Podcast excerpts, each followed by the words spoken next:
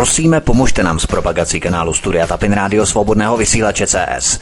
Pokud se vám tento nebo jiné pořady na tomto kanále líbí, klikněte na vaší obrazovce na tlačítko s nápisem Sdílet a vyberte sociální síť, na kterou pořád sdílíte. Jde o pouhých pár desítek sekund vašeho času. Děkujeme. Tak jo, takže bez znělky, a já už mám tady jak VK, tak eh, pochopitelně eh, Vítka, takže eh, dneska brzy, dneska to bude výživné, takže startuje pořád u Klábosnice, nebo co týden dál, co týden vzal, bych řekl, pánové, je to vaše a vy všichni, co posloucháte, pěkně si to užijte. Ahoj Petře, zdravím tě, zdravím zároveň všechny naše posluchače svobodného vysílače i čtenáře Anonet News. My jsme to dali bez znělky, protože všichni přece jenom stejně tu znělku notoricky znáte už několik let a navíc trvá dvě minuty, takže už jsme chtěli jet dřív, tak proto jsme to znělku nedali. A uvědomili jsme si vlastně, že i když pojedeme dřív my, takže to můžeme ohlásit stejně bez té znělky a vyjde to, to úplně na stejno. Takže zdravím vás, přeji vám krásný páteční večer a zdravím i tebe VK. Ahoj.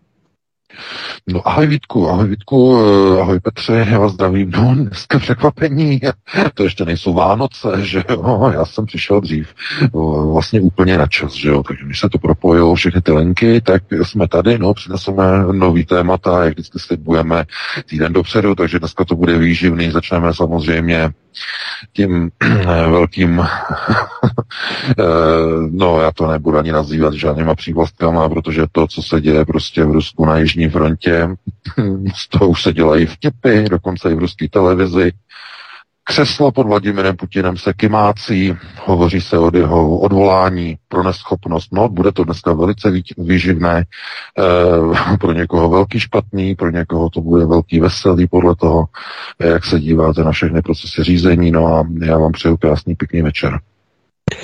Mezi Moskvou a NATO existuje zřejmě dohoda o stažení ruské armády z Chersonu. Ukrajinci dostali z NATO zákaz střílet na stahující se ruskou armádu. Co se vlastně VK odehrává tady na východě Ukrajiny, přepřáhá se za pochodu, to se samozřejmě budeme věnovat druhé části v rámci amerických voleb, ale teď se opravdu zaměříme striktně na to Rusko eh, v rámci Vladimíra Putina. Co se tedy přesně hraje, kdybychom to měli nějak chronologicky popsat? Eh, stažení ruské armády z Chersonu lze přirovnat eh, k, tuto, k totální porážce Ruska v celé válce. Zcela jednoznačně. Totální konceptuální porážka. Pozor, pozor. Války se neprohrávají e, ve vojenské rovině v dnešní době, jestli vůbec někdy se prohrávaly ve vojenské rovině, nad tím je velký otazník. Vždycky jsou prohrávány v konceptuální rovině politických procesů, politických řízení, chybných nebo dobrých politických rozhodnutí a konceptuálních návrhů a nástrojů, které se používají, anebo si s něma někdo vytírá pozadí. E, já chystám článek. Velký, ještě je tam i video, dělám překlad, takže jsem nestihl ještě publikovat, bude dneska až večer, takže už jenom v předstihu eh, vlastně, to slučilo um, Rusko před dvěma měsíci zhruba mobilizovalo 300 tisíc vojáků k tomu, aby uh, už nemusel nastat uh, stav, který nastal uh, v Balakleji, v Iziumu, eh, to znamená v Charkovské oblasti, aby prostě už nedocházelo k obrovským eh, fatálním chybám, přešlapům to znamená, aby se nestalo, že třeba na frontové linii bude převaha ukrajinské armády v personální převaze 10 ku 1 nebo dokonce 12 ku 1, jako u Balaklej. Eh, prostě tyhle ty chyby, že se dělat nebudou. Kvůli tomu tedy bylo mobilizováno 300 tisíc ruských vojáků, tedy branců, eh, z nich teda teď už údajně prý 120 tisíc, jich má být tedy v zóně speciální operace.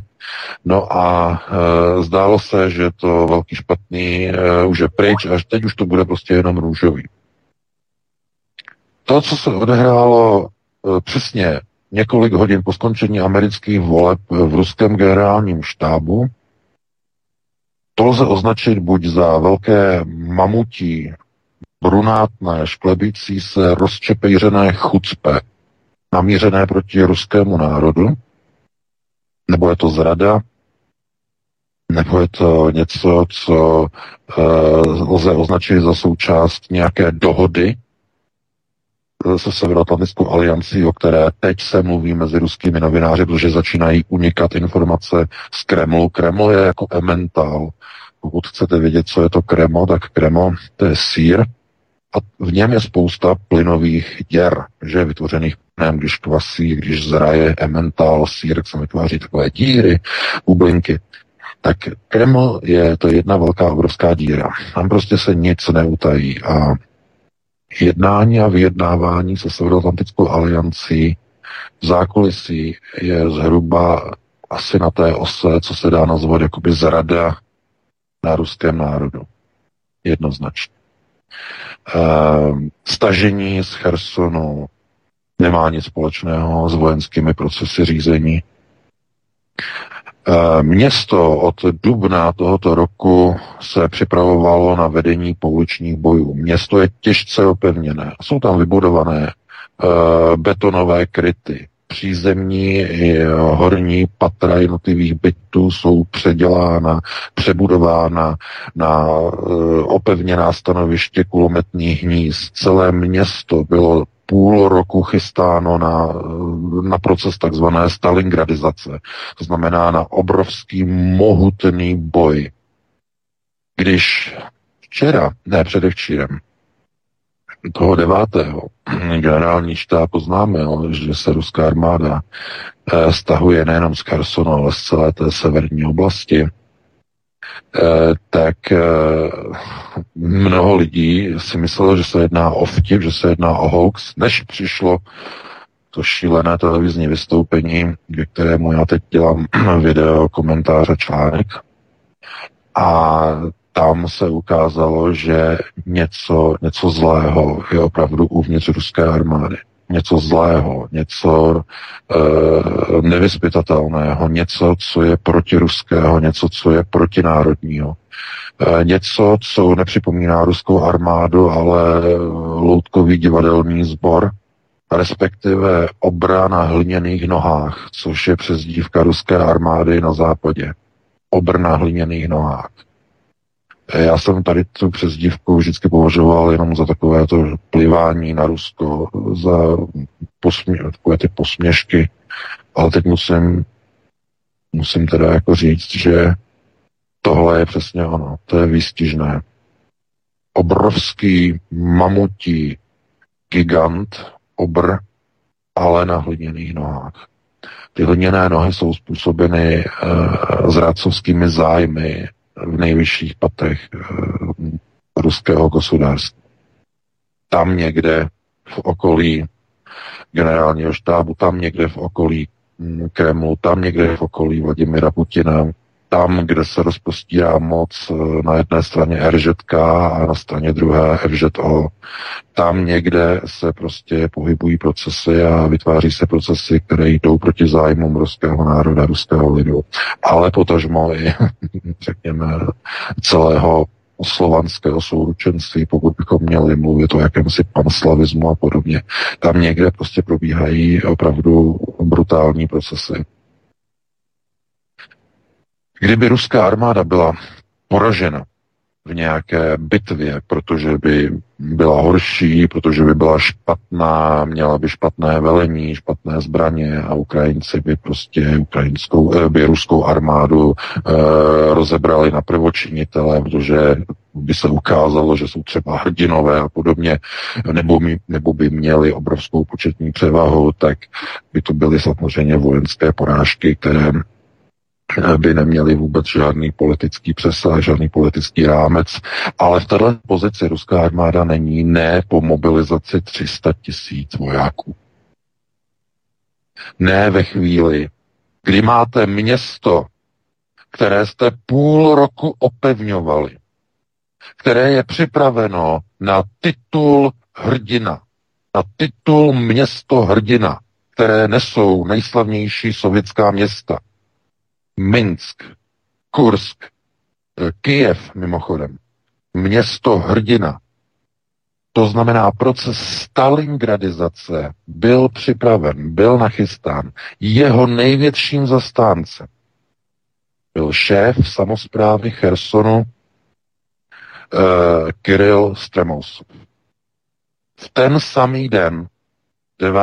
listopadu, eh, když skončily americké volby a když generální ruský štáb oznámil eh, předání Chersonu Ukrajincům, došlo k podivné záhadné nehodě a úmrtí Stremousova v jeho obrněném panceřovém autě. Náhoda? Někdo ještě věří na náhody? A pro boha nenechte se vysmat.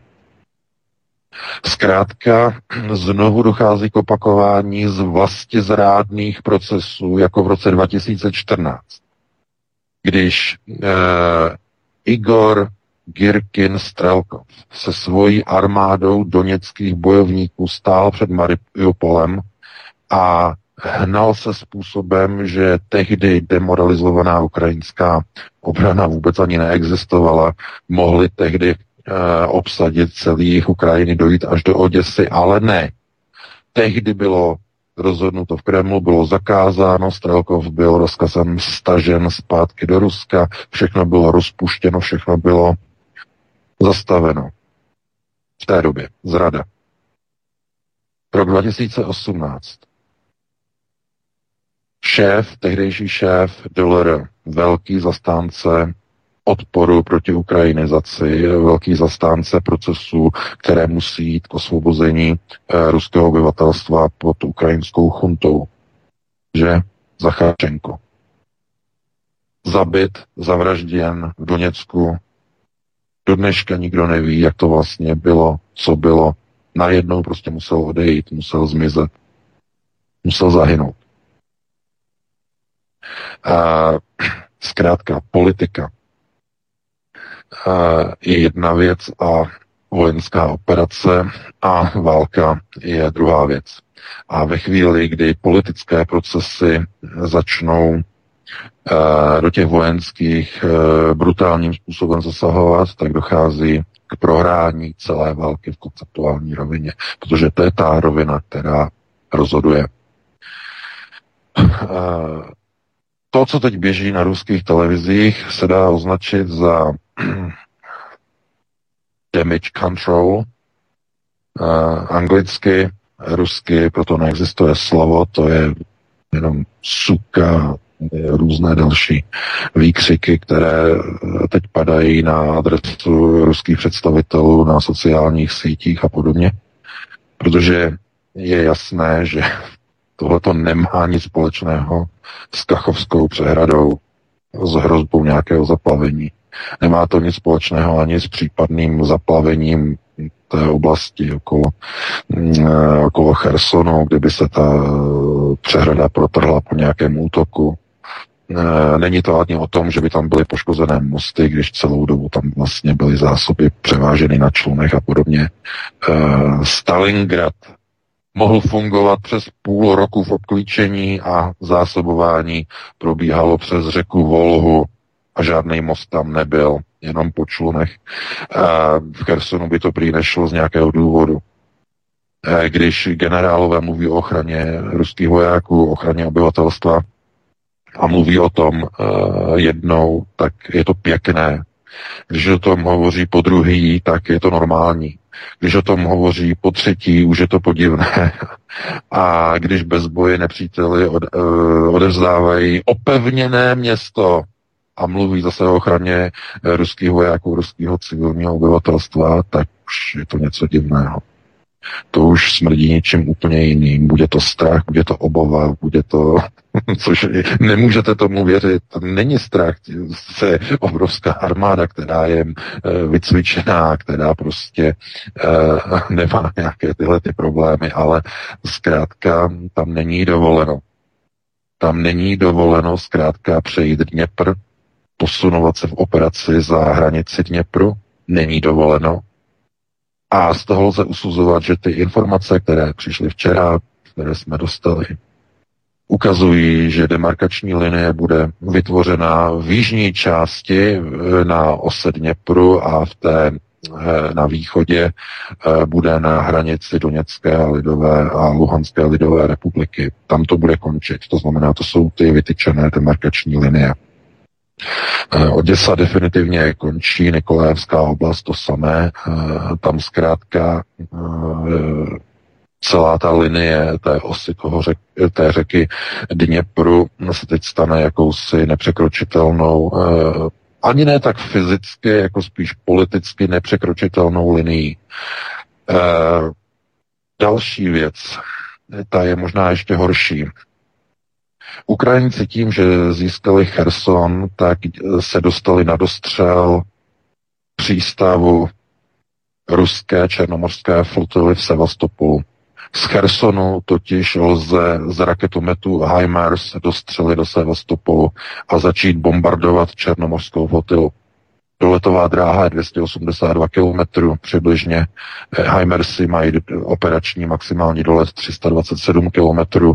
Jinými slovy, Ukrajincům se e, i s těma starýma, krátkýma, krátkodoletovýma Heimersama e, teď mají e, ruskou černomorskou, černomorskou flotilu. Dámy a pánové, jako na talíři. Zrada ruského národa.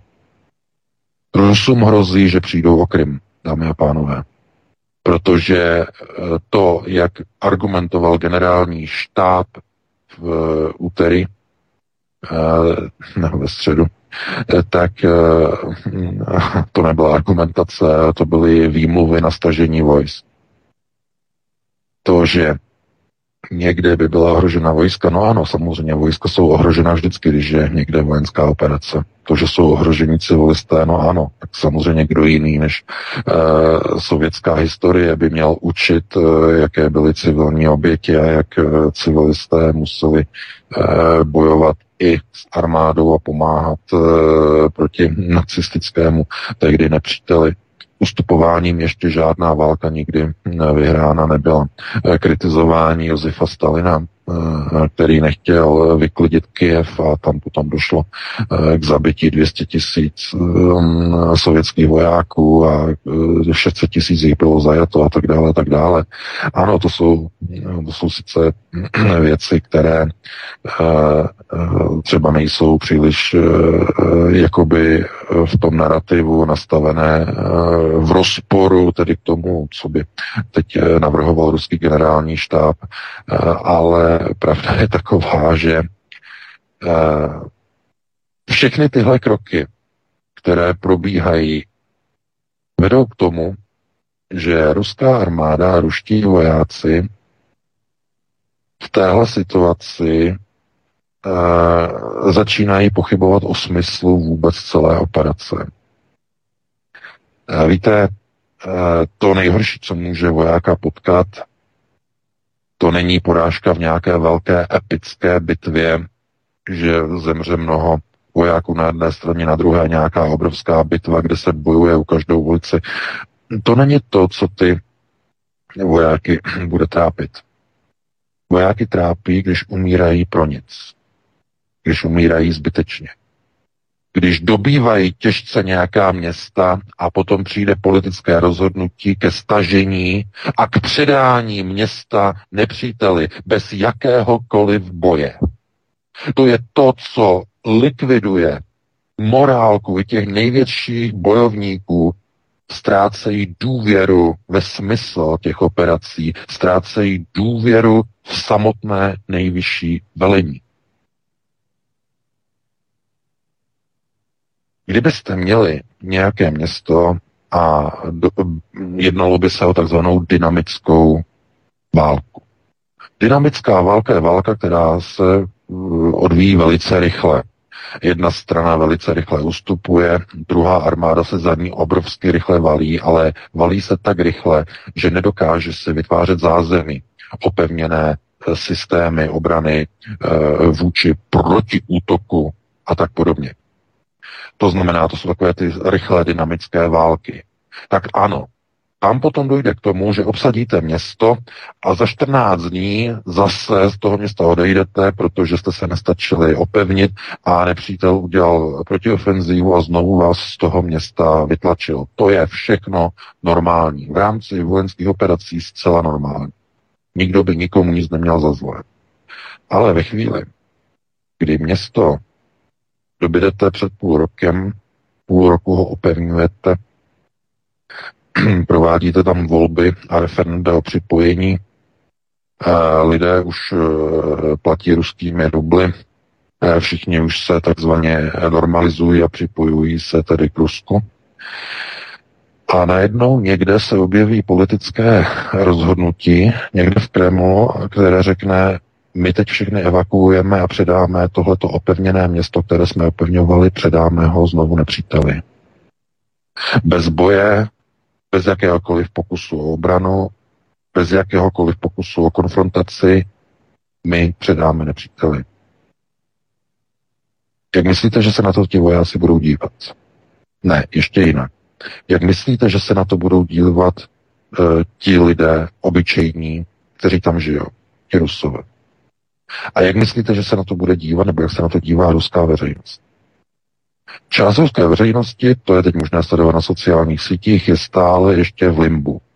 To je veřejnost, která stojí eh, neochvějně za Putinem a za generálním štábem a mají klapky na očích i na uších a zkrátka jedou jenom jednu linii. To znamená, cokoliv se děje, budeme podporovat. Cokoliv se děje špatného, budeme podporovat. Jakýkoliv nesmysl se vyrobí, tak budeme podporovat.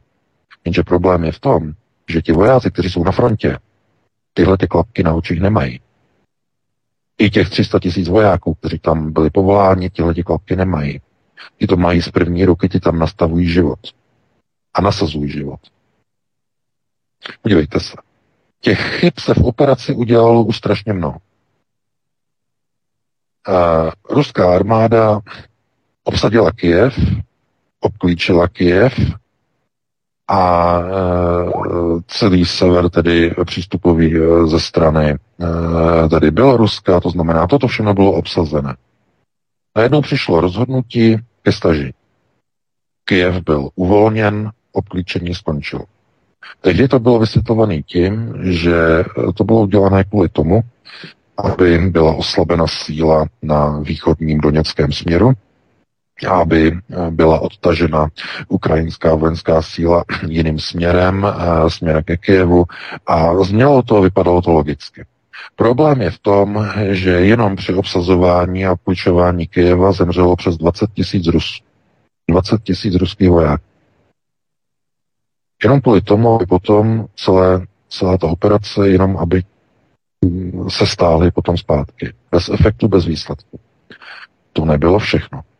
Charkovská oblast. V Charkovské oblasti eh, došlo k obklíčení a k plánu na obklíčení Charkova na jeho postupné obsazy. Eh, když začaly být obsazována předměstí Charkova z Kremlu, přišel příkaz k zastavení operace. To dneška nikdo neví, toho 12. května, kdo ten příkaz dal. Od té doby byl přicházely příkazy k uvolňování obklíčení Charkova, ke stahování a ke snižování stavu koncem srpna, začátkem září, eh, to bylo vlastně v průběhu srpna, eh, přišlo vyhnání a vytlačení ruské armády z Charkovské oblasti kvůli tomu, že někdo udělal chybu a odtáhnul většinu ruských vojsk z Charkovské oblasti, že došlo k takovému přečíslení, že v té Balakleji e, bylo přečíslení 12 k 1 ve prospěch ukrajinských vojáků. A přesto Rusové tam dokázali čtyři dny, čtyři dny v tom opevnění, které si tam vybudovali, dokázali odolávat. Chápete? Takže znovu. E, o tři týdny později krásný Liman. To byla oblast, kterou čtyři měsíce ruská armáda těžce dobývala. Potom ji dobili, potom ji obsadili, přišli tam o tedy ty údaje, které eh, přichází z ruských médií, jsou takové trochu zvláštní. Tam se uvádělo, že při dobývání krásného limanu na jaře, eh, že tam zahynulo nějakých 12 ruských vojáků. Na ruských sociálních sítích se hovoří o 4,5 tisíci vojácích. 4,5 tisíci. Jenom kvůli tomu, že zase z nedostatku personálu teď před měsícem, vlastně před 6 týdny, Ukrajinci krásný Limán obsadili. Důvod? Že by měli nějakou Uber vojenskou techniku? Ne. Znovu tam došlo k přečíslení. 14 ku 1. Proč? někdo stáhnul od krásného Limanu část vojsk eh, na směr uh, Artemovsk, uh, a, uh, Artemovsk a Soledar, někdo udělal chybu a došlo tam k přečíslení. To znamená zase problém. Problém v řízení. No a když bude ruská armáda tímhle tím způsobem eh, vést operace, bude takhle neustále v podstatě stahovat lidi a eh, šachovat z jednoho místa na druhé, ať už je to z jakéhokoliv důvodu, no tak dojde k tomu, že eh, z celé té vojenské operace, která má za úkol dovést tedy ruská vojska k demilitarizaci a k denacifikaci Ukrajiny, tak se z toho stane prostě jedna velká komedie, jedno obrovské chucpe. Protože v téhle té chvíli demilitarizace Ukrajiny nepřipadá už ani náhodou a omylem, omylem v úvahu. Proč? Z jakého důvodu? No, to je přece jednoduché. Rusové zničili Ukrajincům veškerou jejich vlastní bývalou postsovětskou vojenskou techniku v průběhu března v první polovině března už byli Ukrajinci úplně bez veškeré techniky. A přesto po nějakých 8-9 měsících operace můžeme říct, eh, je Ukrajina demilitarizovaná? Ne. Přesně obráceně. Ukra- Ukrajina byla za tuto dobu tak obrovsky militarizovaná zeměmi NATO, že na Ukrajině teď v této chvíli se nachází víc zbraní ne, než ve všech skladech všech členských zemí Severoatlantické aliance, které jsou úplně prázdné a všechny ty zbraně, které by byly použitelné, tak byly odevzdány Ukrajině. Jinými slovy, ten plán a cíl Vladimira Putina na demilitarizaci Ukrajiny je chucpé. To nelze vyplnit, tuhle zadáču. Vyloučené na Ukrajině je teď tolik zbraní, že demilitarizace Ukrajiny je vyloučená. Naprosto vyloučena. Protože k čemu dochází? Západ na to dodává na Ukrajinu každý den více zbraní, než kolik ruská armáda Ukrajincům dokáže zničit. To zaznělo včera na ruské televizi v tom pořadu. No a měli tam protáhlé obličeje, jako pokyvovali souhlasně, ale to je realita. Chápete? Takže, takže demilitarizace je vyloučena na Ukrajině. No a denacifikace. No, k denacifikaci. Co by bylo potřeba k denacifikaci? No, tak to by se Rusové museli poučit tady, tady v Rajchu. Zde probíhala denacifikace pod civilní eh, okupační zprávou, že eh, západních eh, mocností po dobu 30 let. Až do poloviny 70. let, teprve hm, si vzpomínám, 73. Hm, roce, myslím, eh, byly uzavřeny eh, takzvané denacifikační úřady, to byly ty kamitéty, které byly eh, při jednotlivých vlastně jakoby místních úřadech, to potom bylo zrušeno. To znamená, to je běh na převýchovu ani ne populace, protože dospělé lidi převychovat nejde, ale denacifikace je proces, který je především tady na první prioritě školství. To znamená, jeden a půl generace, 25 až 30 let. To je proces denacifikace. A to nejde udělat jinak, než plným obsazením Ukrajiny. Rusko musí obsadit celou Ukrajinu a následně denacifikovat v procesech vzdělávání a školství a hlavně médií celou Ukrajinu. Jenže na to nemá ruská armáda e, personál vojenský k obsazení Ukrajiny, hovořil o tom Strelkov. Strelkov to nemá z vlastní hlavy, to má od Klauzevice, eh, má to od Guderiana, že maršála Guderiana z druhé světové války. Ten eh, tehdy eh, vlastně stanovil to číslo, že na ovládnutí a okupaci Ukrajiny je potřeba 1,5 milionu mužů, 1,5 milionu vojáků pro udržení klidu a pořádku a pro zavedení tzv. říšských procesů okupačních. To znamená, to, z toho se nic nezměnilo, to zůstalo pořád stejné. Jenom se trochu nějak změnily hranice, něco se posunulo na východ, něco na západ a podobně, ale ta Ukrajina eh, je právě stejné situaci a eh, tam nelze operovat se 130 tisícovou armádou a dělat denacifikaci se 130 tisíci eh, profesionálními vojáky, což byl původní plán. To nefunguje a nemůže fungovat.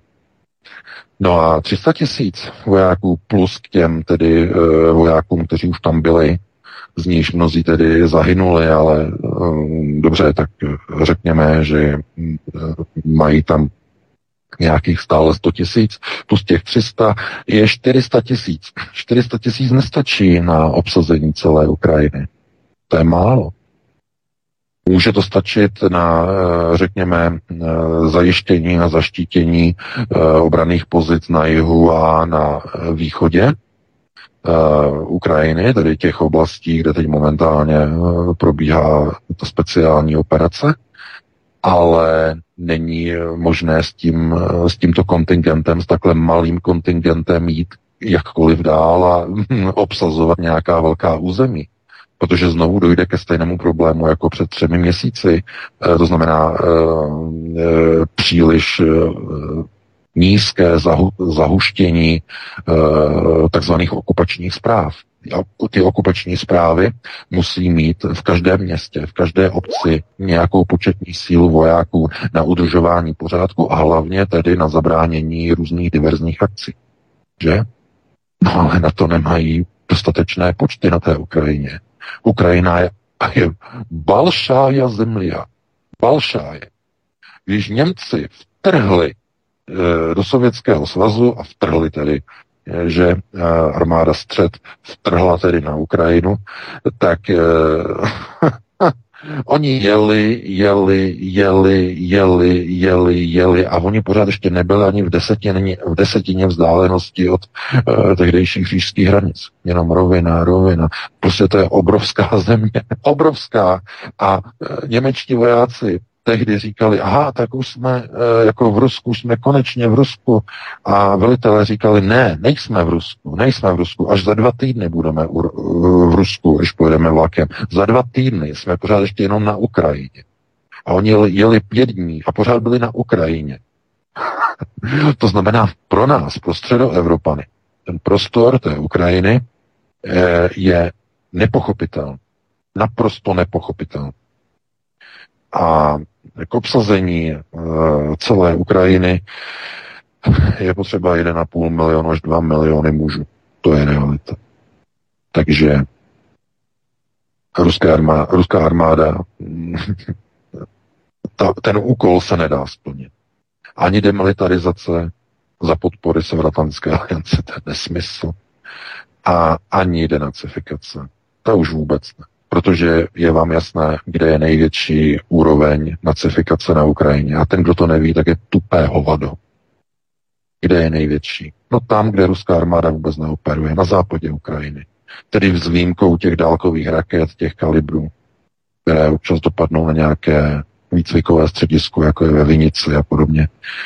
Ale tam přes polskou hranici probíhá každý den obrovské přesunování eh, techniky, z polského uh, zásobovacího hubu Řešov. Já jsem o tom hovořil minulý týden. Uh, tam jezdí konvoje, nikdo na ně neútočí. nikdo, vůbec nic. Jsou tam záběry na YouTube, hraniční přechod z Řešova, že jo. Ti kamiony s vojenskou technikou, nikdo na ně neútočí, nikdo, zřejmě není dovoleno.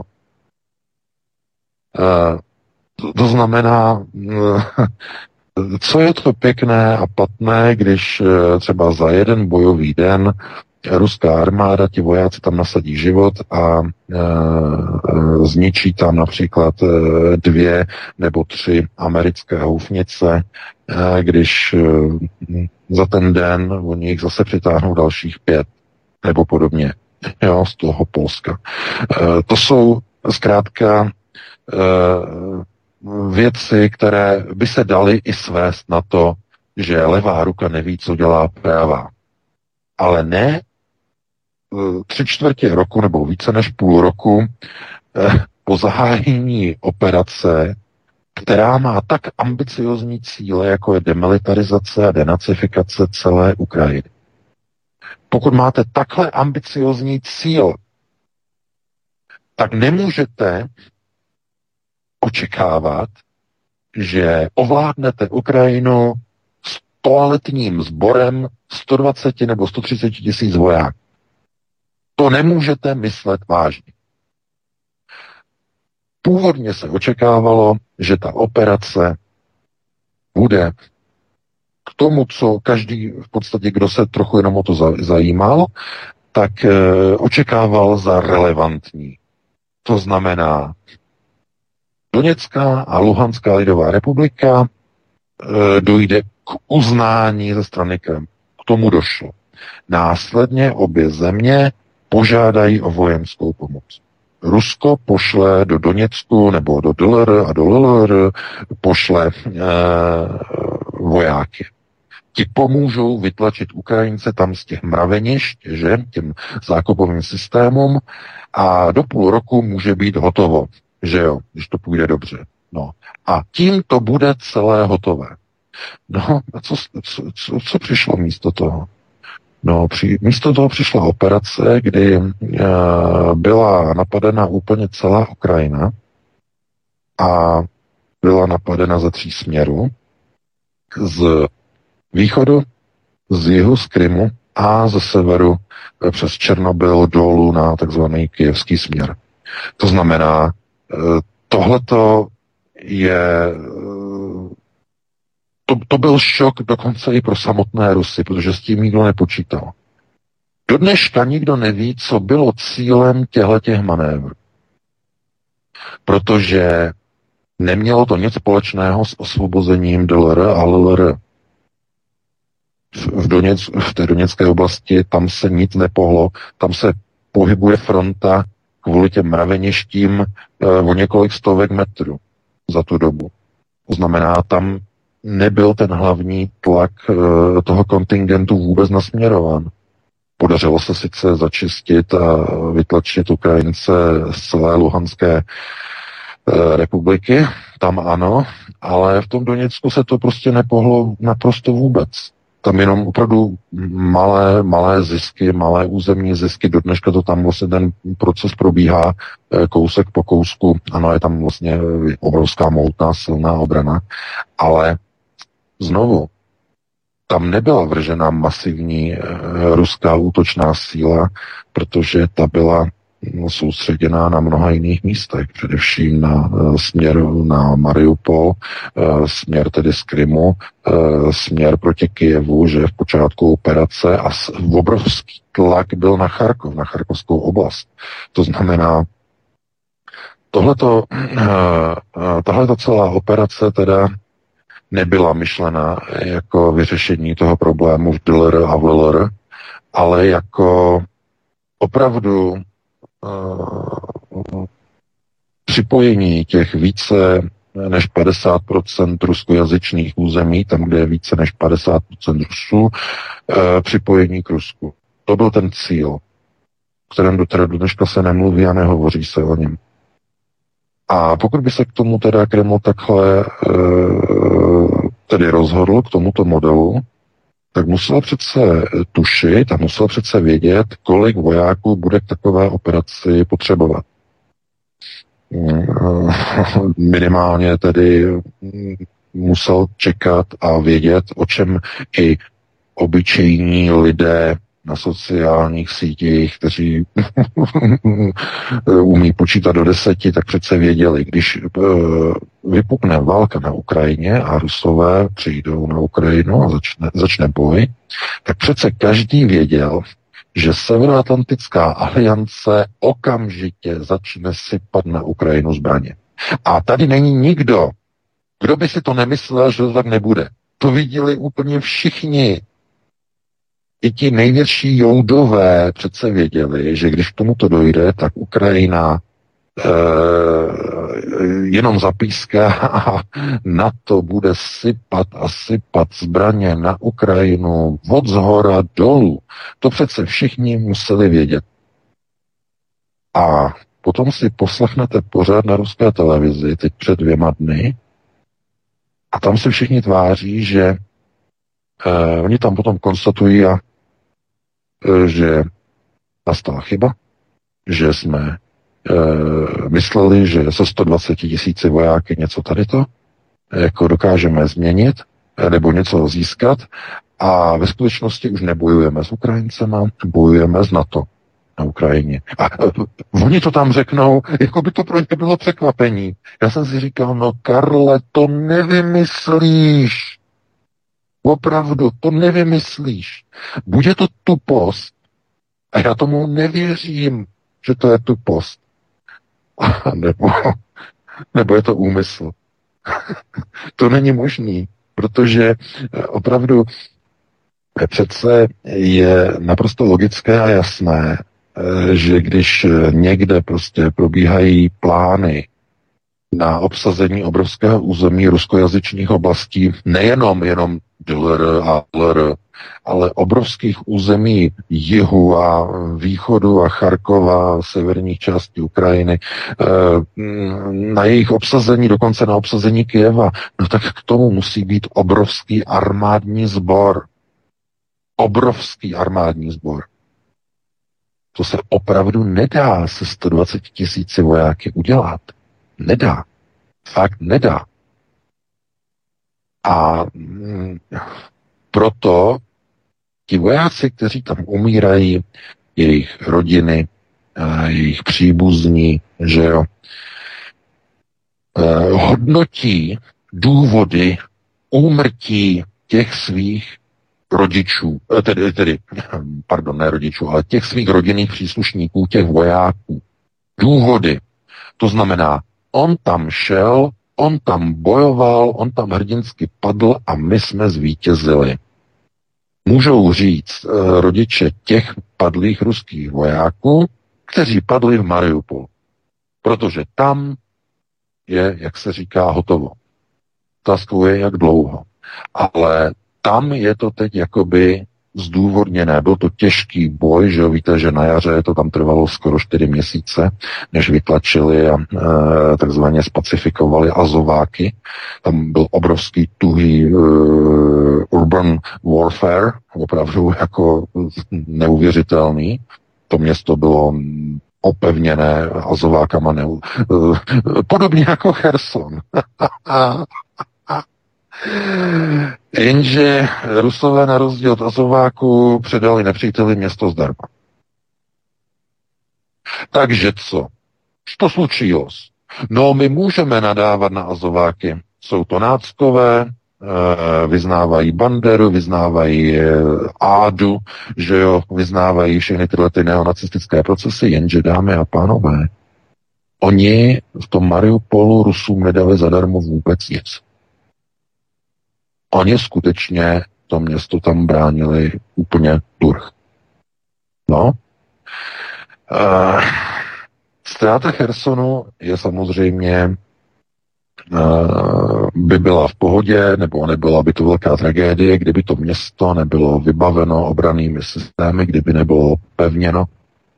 Čehož teď samozřejmě Ukrajinci maximálně, ale maximálním způsobem využijí, přijdou doslova jako slepý k. Sledovali jste včera eh, a předevčírem eh, tisková média ukrajinská. Představte si Kiev. Do dneška nevěří, že to myslí vážně. Do dneška uh, Arestovič tvrdil před dvěma dny, že se jedná o uh, podvrh, že se jedná o uh, léčku, uh, že nevěří. On řekl, On řekl doslova, budu citovat, nevěřím, že by Rusové nám vydali opevněné město, které budovali a opevňovali na pouliční boj po dobu šesti měsíců. Tomu nevěřím, prohlásil Arestovič. No vidíte. A jaká je situace?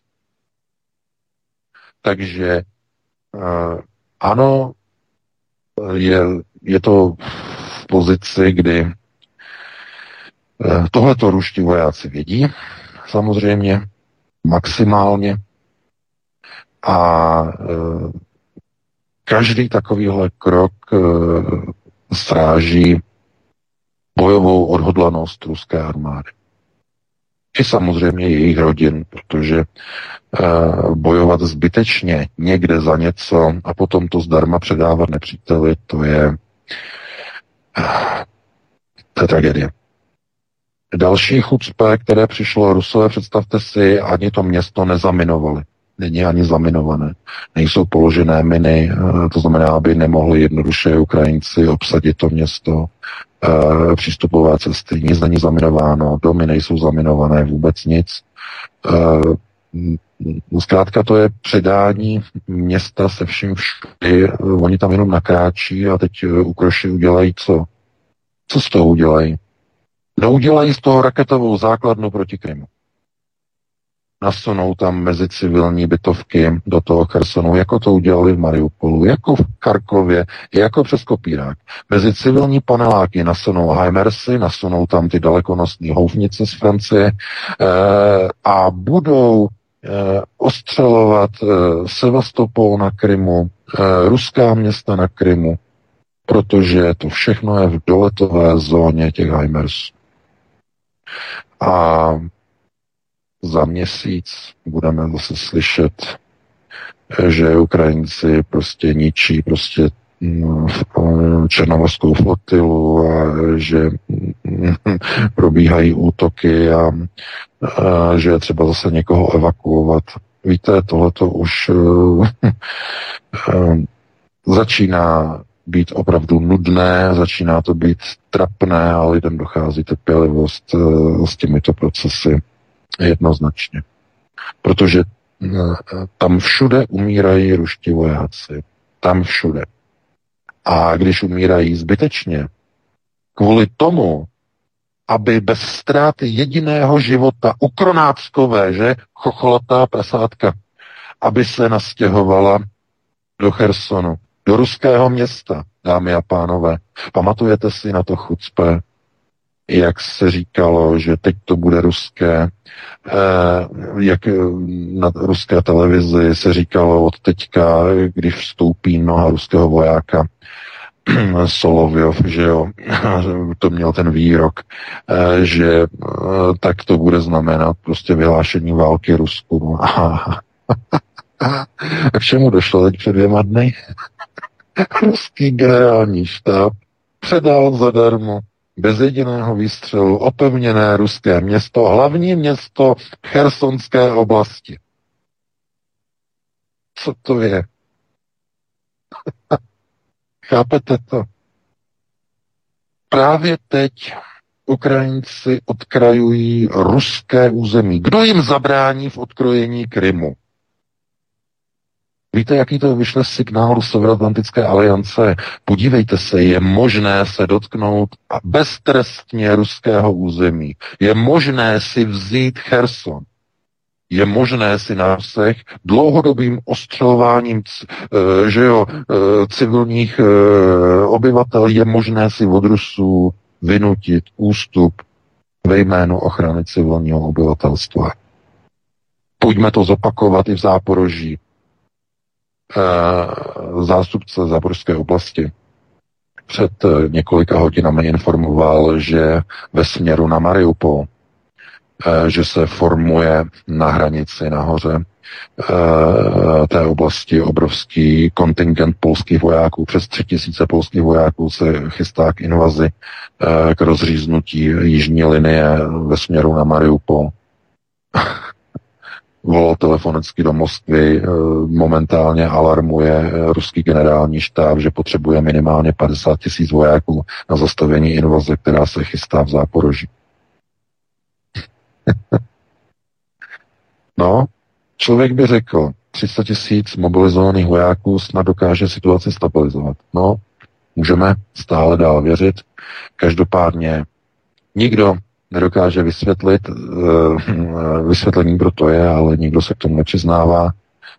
Proč nepřítel dostal opevněné hlavní město Chersonské oblasti, ruské Chersonské oblasti? Proč, z jakého důvodu, jestli to fakt bylo kvůli zatopení vodou, eh, že jo, eh, části toho města, v případě protržení přehrady, jestli jenom kvůli tomu, nebo v tom bylo něco jiného. Každopádně tohle to jsou věci, které eh, ví jenom generální štáb. Eh, oni teda se rozhodli pro tady tu operaci, že ochrání eh, tedy chersonské obyvatelstvo tím, že ho přesunou na Krym a až se chocholatá prasátka přesunou do Chersonu a nasunou tam Heimersy, tak ty evakuované chersons, chersonské obyvatele, evakuované na Krym, začnou ostřelovat právě z toho Chersonu těma Heimersama, aby to bylo pořádně chucpatý. Pořádně. Chápete? To je tragédie. Uh, no, uvidíme. Uvidíme, jestli uh, v Rusku mají smysl pro kanadské vtipy a pro kanadské uh, joky, jestli tohleto Rusové vydýchají, protože um, ani, ani, uh, ani kokainský ani kokainský tomu nemůže věřit, co Rusové provedli. Zadarmo odevzdali Cherson. Ještě v opevněném stavu. Nechápe, nerozumí a Arestovič, ten je, protože on je paranoidní, ten tomu nevěří, ten říká, že, si to, že se přece Rusové se nemohli zbláznit a že určitě tam je v tom nějaký trik, že tam někde jsou schovávaný někde uh, ve falešných zdech, v barákách jsou uh, jakoby schovaný prostě uh, ruský výsadkáři a že tam na ně naskočí, že to je léčka a tak dále, protože Oni ani Ukrajinci tomu fakt věřit nemůžou. ani Rusové, ani obyčejní Rusové. Jinými slovy, pokud tohle to takhle bude pokračovat dál, Rusové tu operaci můžou úplně zabalit a, a, a představí to ohrožení bezpečnosti ruského území ze strany Severoatlantické aliance. Protože e, západní nepřítel zjistí, je možné beztrestně se dotýkat ruského území. Je beztrestně možné vzít si kus ruského regionu a ruská armáda neudělá nic, to se ve jménu ochrany obyvatelstva stáhne. No. Takže uvidíme teda, jestli ještě pořád je hlavním cílem denacifikace a demilitarizace Ukrajiny, anebo Kreml začal dělat kroky na vycouvání z ukrajinské operace. Otázkou je, jak daleko chce vycouvat. Zatím vycouval z obrovského území severního Chersonu, zatím vycouval z Charkovské oblasti, zatím vycouval uh, z Kijevské oblasti.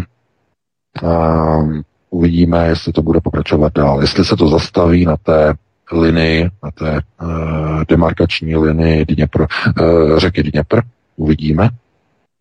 A nebo to bude mít pokračování, až začnou uh, Ukrajinci střílet z Heimersu na Sevastopol, na Černomorskou flotilu.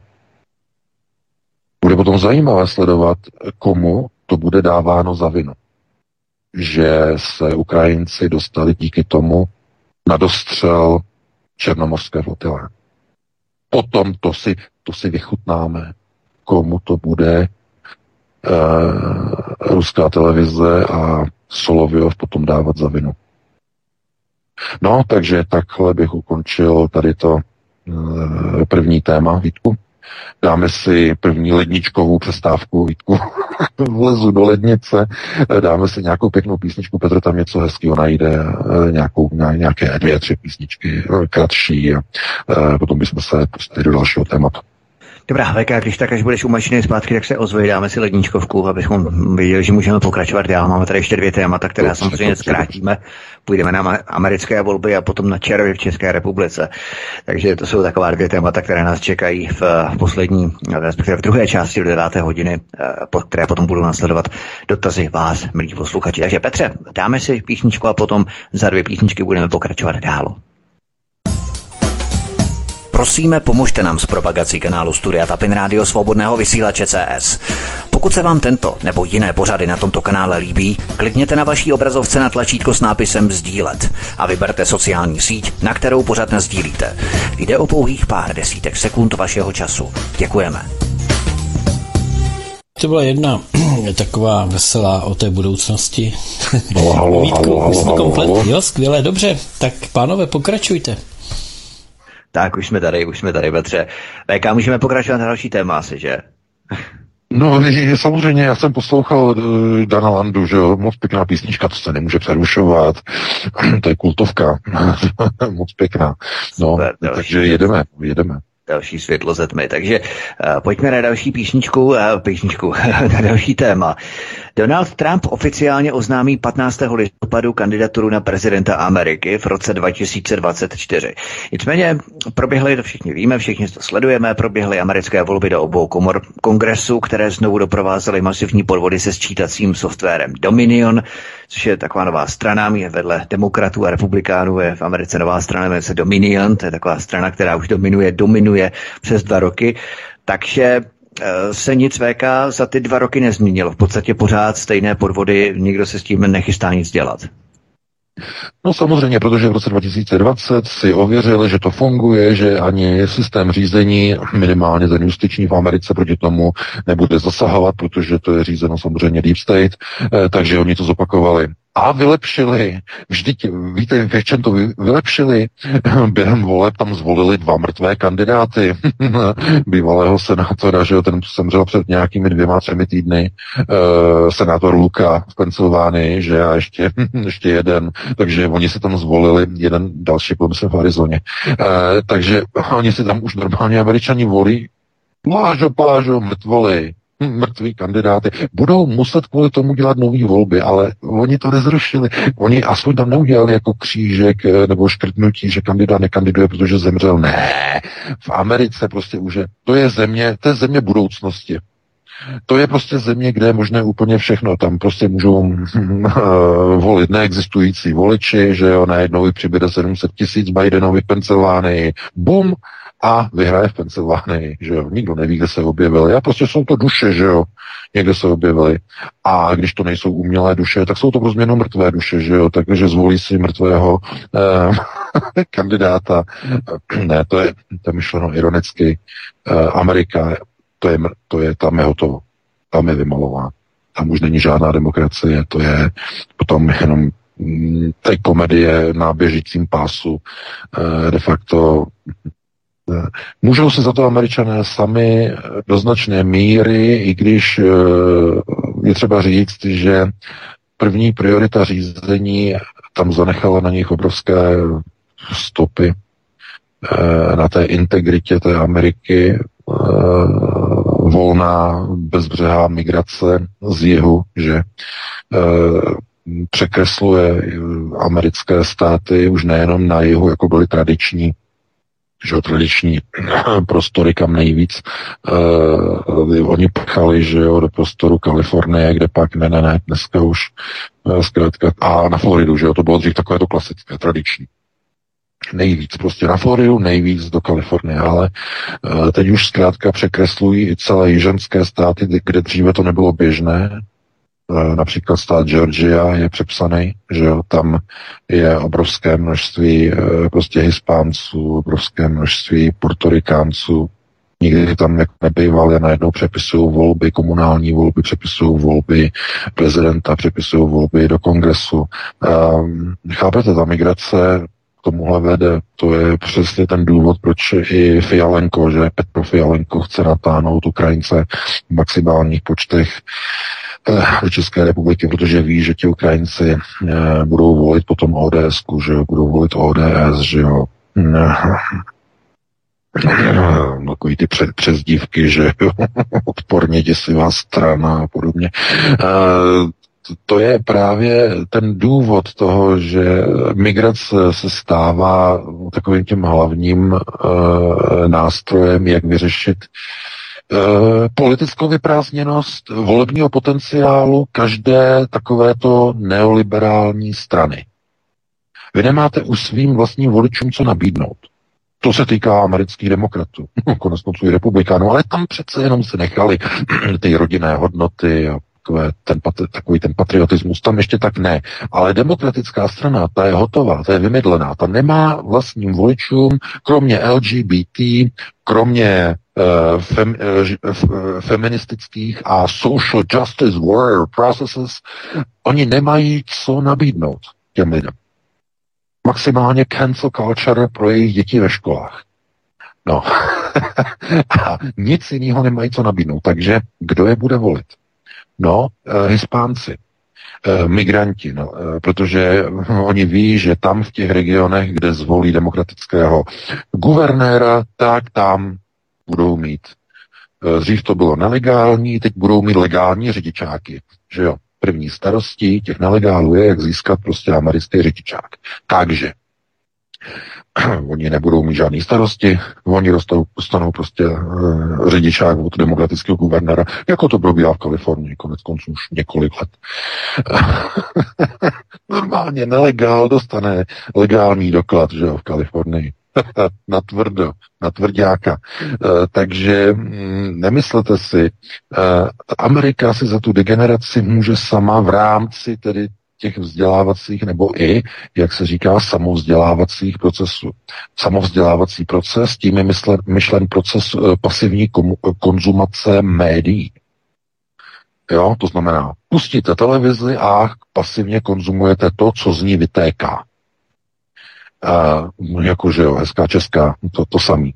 Uh, to je, to je ta uh, pasivní, pasivní komunikace, to znamená, uh, ta společnost se přeprogramovává, jenom ty správné informace v uvozovkách se šíří, že nikdo jiný není vpuštěný do těch televizí, jenom ty správné informace, ty jejich, jsou tam povoleny, no a takhle postupně se indoktrinuje celá populace. Jo? Takže mm, nemyslete si, oni chtějí blokovat ty weby kvůli tomu, že dobře vědí, jakou moc ta média mají. Oni to vidí moc dobře. Alternativní weby lidi probouzí. Že? Aby se začali zajímat o to své okolí, o ty procesy okolo. To oni si nemůžou dovolit. Oni chtějí, aby lidi byli přilepení prostě k té mm, mainstreamové obrazovce, nebo k tomu mainstreamovému médiu a žádný jiný názor, aby nebyl povolený. Všichni prostě, eh, aby byli v jednom eh, nastavení, eh, zkrátka, to už není demokracie, to je tvrdá totalita, samozřejmě, nasunování. No, takhle to je nejenom v Americe, takhle to chce Fiala v Česku, aspoň milion Ukrajinců, že jo, tam zaznělo na tom jednání vlády. No, tam se, že tam, oni tam mají takový to občerstvení, že oni tam chodí okolo a vždycky také jako prohazují takový ty, ty žblepty, výžblepty, že jo, tam no, unikají ty informace eh, od nich a e, musíte si uvědomit, že ono to není od věci. Oni nemusí mít ani milion. Podívejte se, v České republice je teď 440 tisíc Ukrajinců. Eh, většina z nich, ne všichni samozřejmě, ale většina z nich pravděpodobně eh, nějakou dobu ne, ne třeba zůstanou natrvalo, anebo na hodně dlouhou dobu. A e, budou volby a bude se volit, že jo? No a koho oni budou volit? No přece tu politickou stranu, že která jim nabídne největší příspěvky, největší dávky, největší prebendy, největší příspěvky na bydlení, největší příspěvky na vzdělání, ošetřovné, studovné, eh, invalidovné, eh, že jo, všimné a tak dále. Tohle to všechno jim nabídne nějaká strana, která, no přece ta jejíž předseda eh, řve slava Ukrajiny, ne? Který řve e, tyhle ty hesla, který jezdí neustále prostě za Zelenským, že jo, do Řešova. Vždycky oni je vyfotí a oni vždycky mají takové, nepři, takové, takové zvláštní, všimněte si toho, takové zvláštní výrazy. Jo. No, já nevím, jestli oni tam prostě před tím focením se síží na Kokešovi, ale to prostě oni je tam vyfotili, jak tam prostě sedí na tom stolečku, ne, ne na stolečku, za stolečkem, ale oni na sebe koukali, jako kdyby se dívali prostě na nějakou Fatu Morgánu, prostě jeden na sebe, jeden na druhýho. Já nevím, jestli oni mají teda e, takhle veselé pracovní návštěvy, nebo to mají od narození, já nevím, u nich nevíte, ale um, pravda je taková, že uh, Petro Fialenko je skutečně zástupcem, generálním zástupcem Ukrajiny v České republice. To je de facto generální protektor Ukrajinců, eh, že jo, Ukrajinci na prvním místě, všechno pro Ukrajinu, že jo, všechno, všechno prostě úplně a když se jenom podíváte, že se hledí na to, přidáme 100 korun eh, na bydlení Ukrajincům tady na jeden den, takže ne 330 nebo 300, ale 400 tak podobně. Vychází to na několik desítek miliard a teď někteří křičí a říkají, ale to přece není pravda, že to je tolik peněz. Mnozí přece ty eh, přece bydlí v nějakém eh, vlastním bydlení a něc, někteří nemají jenom ty ubytovny a tak dále a tak dále. A a víte, že je to všechno úplně jinak. Protože oni, když přijedou do té České republiky, tak oni dostanou založený účet a ty peníze jim chodí na ten účet i bez toho, aby o něco žádali. A, a to Češi nemají, že? Češi musí žádat. Ukrajinci ne. Ti to mají rovnou, automaticky. Jste možná nevěděl. No jo, no, to je chyba, no, protože vám to zase moc jako nikdy nedoblikne. Chápete? E, to jsou procesy. Takhle to funguje. Češi netuší vůbec, co se děje. Však vám, nepřijde, vám nepřijde ani divné, ani podivné, že eh, když je demonstrace milionového chlívku 30. října na, eh, pod koněm, že jo, na Václaváku, že tam prostě všude vlajou ty ukrajinské vlajky. Ani spoustě lidem to nepřijde prostě, že, že co, co, co, jak, kdo to tam prostě organizuje, no tam prostě přišli demonstrovat prostě Ukrajinci. Přišli vyjádřit podporu uh, Petru Fialenkovi, jeho vládě, protože on je ten jejich. Chápete? No a vymýšlejte potom uh, nějakou, nějaké řešení v takové zemi, kde tihleti nově příchozí de facto mají uh, dveře otevřené úplně všude a vláda se takzvaně hýčka a nemůžete proti ním dokonce už ani demonstrovat, protože ne, ne, ne, za to vás zavřou, jako pana Tušla a pana Čermáka, že už budete proti ním demonstrovat. Proč? No, kvůli tomu, že ohrožujete jejich elektorát. to je ono, to je ten důvod. Uh, no, to je, víte, uh, můžete se na to dívat i tak, že jsou vlády, které úplně na své obyvatele kašlou, protože myslí na sebe. To je jedna varianta. A potom máte ještě jednu variantu, že politici na lidi kašlou, protože myslí úplně na jiné a na cizí obyvatelstvo, než na to svoje. No a to je možná ještě horší.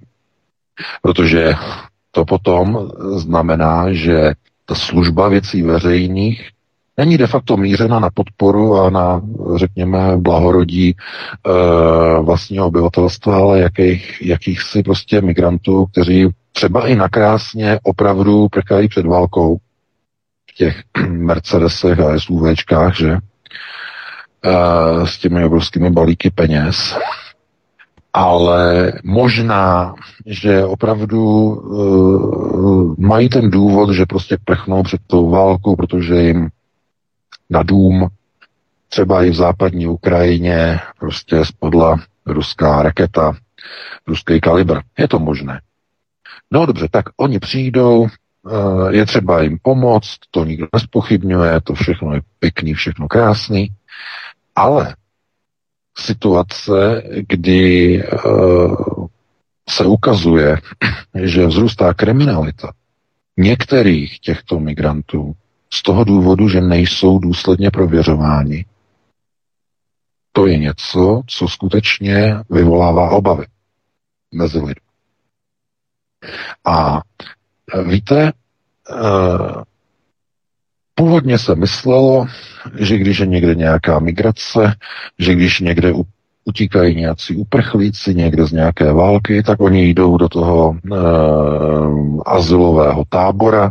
V tom táboře zůstanou zhruba tři nebo čtyři měsíce a to je doba, kdy úředníci, imigrační úředníci prověřují jejich profil, jejich eh, minulost, eh, jestli náhodou nebyli členy nějakých gangů, nějakých mafií. Ale tohle to u Ukrajinců prosím vás neprobíhá. Ti nejdou při migraci do nějakých azylových táborů. Oni rovnou dostávají papír, otevírají si účty, rovnou jdou do ulic. Rov, teda, no, do ulic taky, ale rovnou jdou do ubytování a rovnou normálně jsou mezi obyvatelem a rovnou můžou rozjet svoje kšefty. Ty, které jeli na Ukrajině, najednou roz, rozjíždí v České republice. A to byl ten článek teď z počátku týdne došlo k razi v Praze. Zatkli tam muže cizince, který se podílel na distribuci drog. A jenom Blesk měl odvahu napsat, že se jedná o Ukrajince, který získal uprchlický azyl kvůli válce. Je to ten článek, máte ho na, na mainstreamu, máte ho na blesku, podívejte se na to. Všichni byli z toho posraný úplně až za ušima, nikdo nechtěl říct, někdo z médií, že to je Ukrajinec s azylem. A to je přesně to, o čem já hovořím. Tihle ti lidé přece, když migrují, tak mezi nima jsou prostě persony, které stát nechce. Nebo neměl by chtít. Neměl by pouštět mezi lidi. Ne, my minimálně členy Dněpropetrovské mafie a podobně. No, jenže když jsou ty volby, že jo, tak pro ty volby ve jménu těch voleb, my je přece nebudeme eh, emočně nějak eh, terorizovat, že je budeme dávat na tři měsíce do nějakého asilového tábora, to by od nás nebylo pěkný. My je přijmeme všechny, my je rovnou pustíme, ať se integrují do společnosti, jejich děti taky neprověřujeme. Oni třeba dílovali, eh, že jo, Mariánku na, eh, na těch školách, že jo, na těch středních. Eh, nikdo to neprověřuje, nic. Chápete? a takhle to funguje. Tímhle tím způsobem. No a rozumíte, že mm, pro někoho je to výhodné, především pro politiky. Oni si tím vytváří, de facto kupují, to je lepší slovo, kupují si svůj vlastní elektorát. A potom se nemůžete divit, že volby budou dopadat ještě hůř a hůř a hůř a hůř. A budete si říkat, domáci zůstávají doma, nechodí k volbám, místo ně chodí k volbám Ukrajinci. Dostanou prebendy. E, zajistí se, e, e, dosadí si tam ty svoje, jako v té Americe kde Hispánci přepisují volby ve státech, kde ještě donedávna vítězili domácí bílí obyvatelé, běloši. Dneska najednou jsou tam demokratičtí kandidáti a žádná red wave, rudá vlna, červená vlna, že jo, tsunami se nekonalo v těchto volbách v Americe, jak se očekávalo. Není to chyba ani Trumpa, Není to chyba ani republikánské strany, zkrátka dochází k přepisování volebního elektorátu ve Spojených státech. A co myslíte, že se stane s půl milionem nebo s milionem Ukrajinců v České republice? Jaký budou mít dopad na volební elektorát včera? Umí to někdo předpovědět? no, radši nikdo nepředpovídá, protože to je, myslím, jasné, z toho to vyplývá. No, takže takhle bychom měli druhé téma, Třetí, Vítku, co mělo být třetí téma, co jsme nestihli? Halo, halo. Já myslím, já myslím, VK, že třetí téma nebudeme dávat, protože právě přesně už máme 9 hodin Mělo to být, eh, jak České ministerstvo zemědělství spustilo to výběrové řízení na dotační program pro výzkum a identifikaci druhů hmyzu v Česku, které je možné konzumovat a tak dále. Hmm, ale uvidíme, třeba se na to někdo jiný zeptá. Já myslím, že eh, to prostě musíme vynechat, nestihli jsme to nedá se nic dělat, ale to nevadí. Opravdu já si myslím, že to hlavní je řečeno nebo napsáno na Aeronetu. Dáme si asi zase dvě písničky a potom, no, potom dostanou šanci posluchači, aby se zeptali na cokoliv. Takže zahrajeme si a připravte si vaše mobilní telefony, milí posluchači, Petr vám potom prozradí telefonní číslo, eh, posloucháte pořád s redaktorem Aeronetu CZ, pardon, News, panem VK, se mnou Vítkem a s Petrem Václavem ze studia Midgard. Hezký večer. Prosíme, pomožte nám s propagací kanálu Studia Tapin Rádio Svobodného vysílače CS. Pokud se vám tento nebo jiné pořady na tomto kanále líbí, klikněte na vaší obrazovce na tlačítko s nápisem Sdílet a vyberte sociální síť, na kterou pořád sdílíte. Jde o pouhých pár desítek sekund vašeho času. Děkujeme. Tak jsme si zahráli, no a já všem teď připomenu telefonní číslo sem k nám do studia Midgard, na které můžete volat už mám dokonce posluchače, který čeká. Takže telefonní číslo 774 139 044. To je telefonní číslo pro vaše dotazy, na které se těšíme. Volejte, prosím, jeden dotaz, buďte struční, ať se dostane na co největší množství z vás.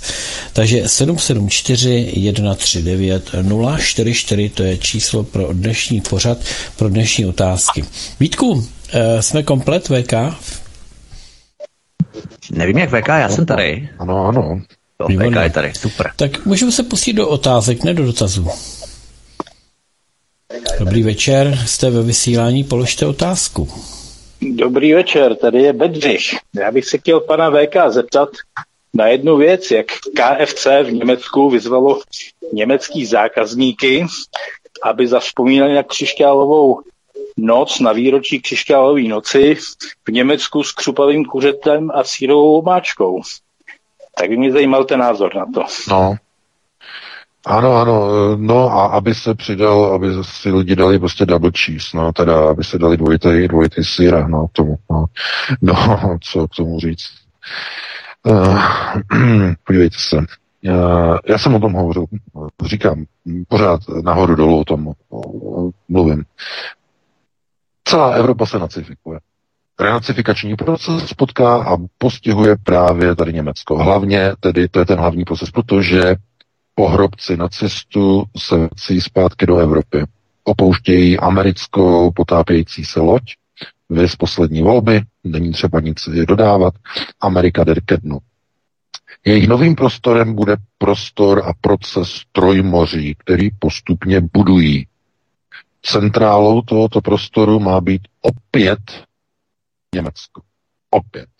Jakkoliv uh, by se zdálo, že původní projekt byl nastavený jako blokáda mezi Berlínem a Moskvou, tak nově se ukazuje, že to byl pouze jakýsi mezistupeň.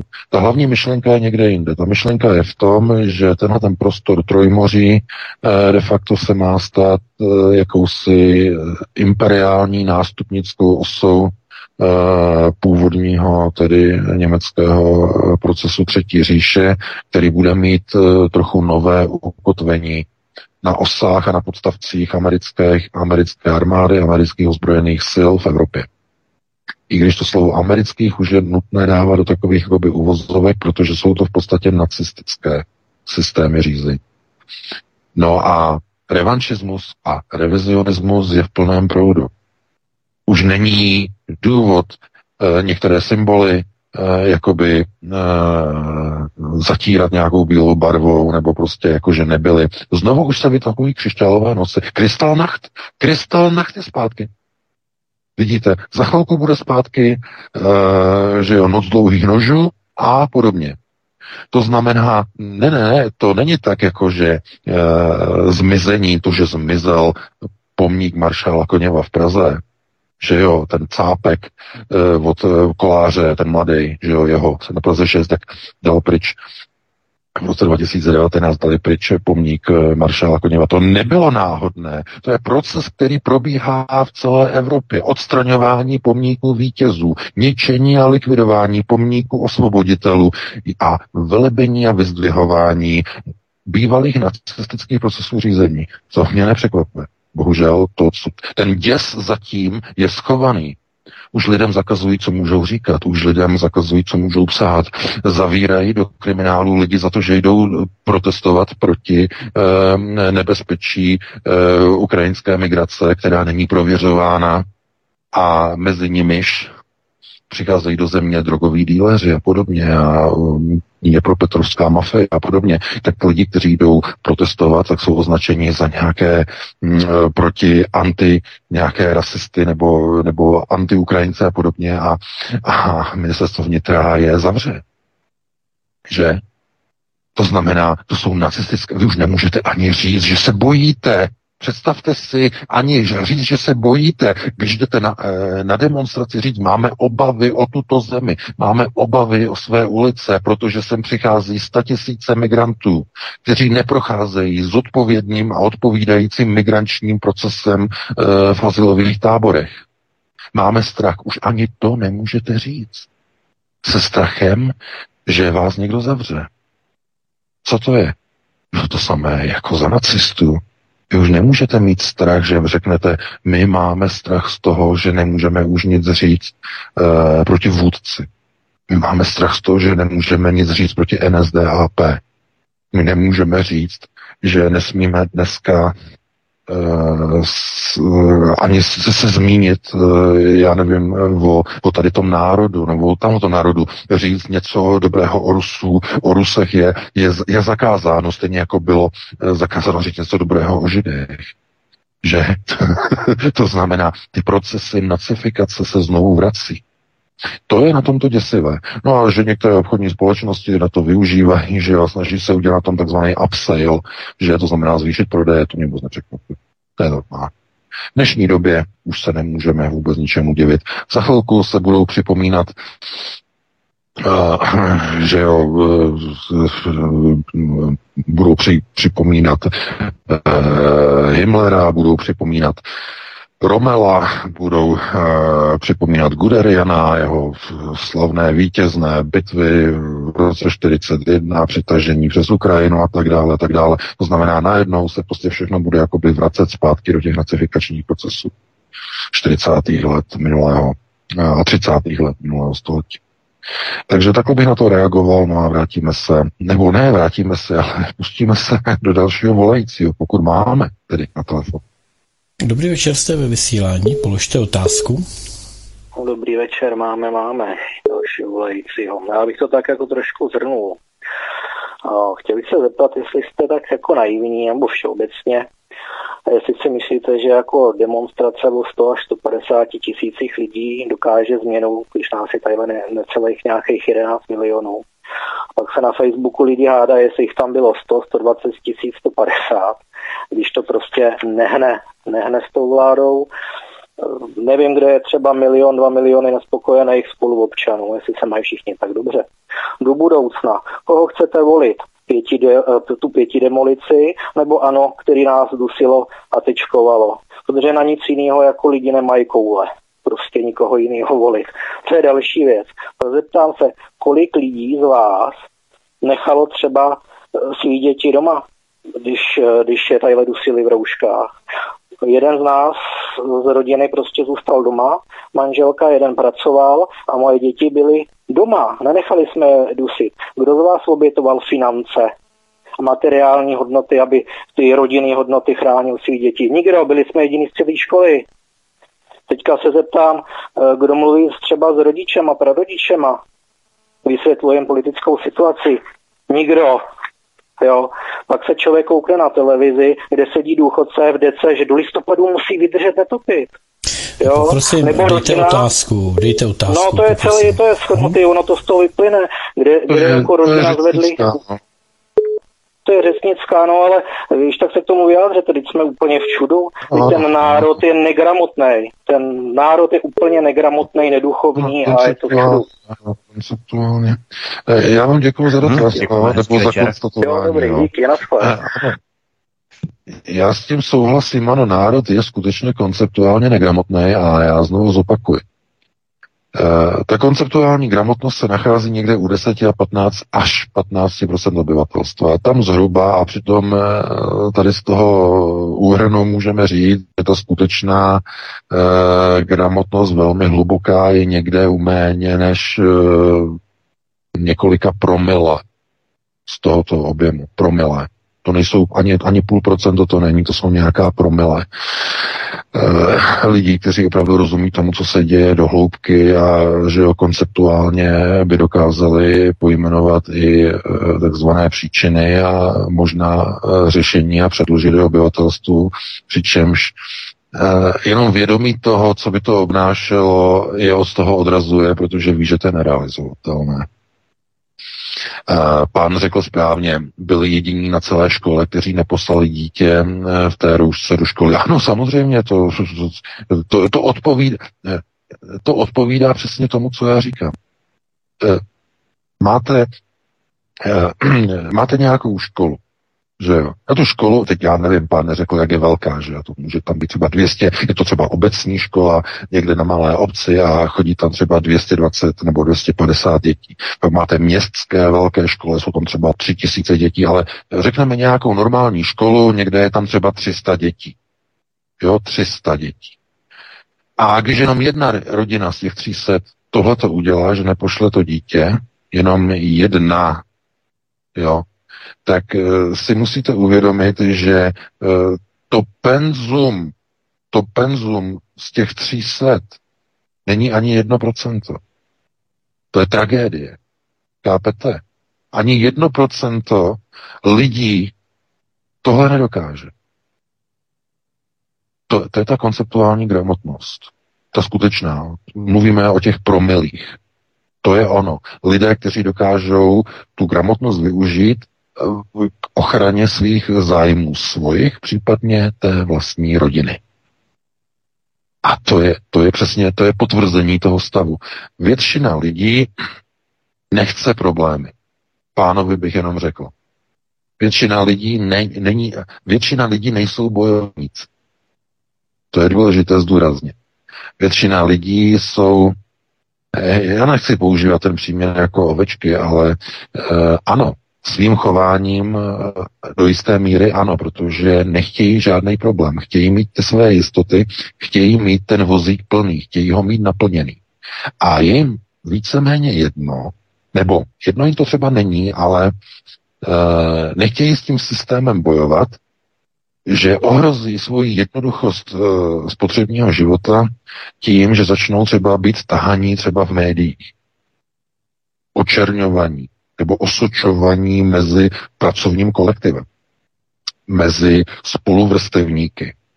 Protože v tom okamžiku vystupují z toho anonymního davu uh, o něch, hm, řekněme, uh, těch, kteří nechtějí problémy uh, a stávají se viditelnými.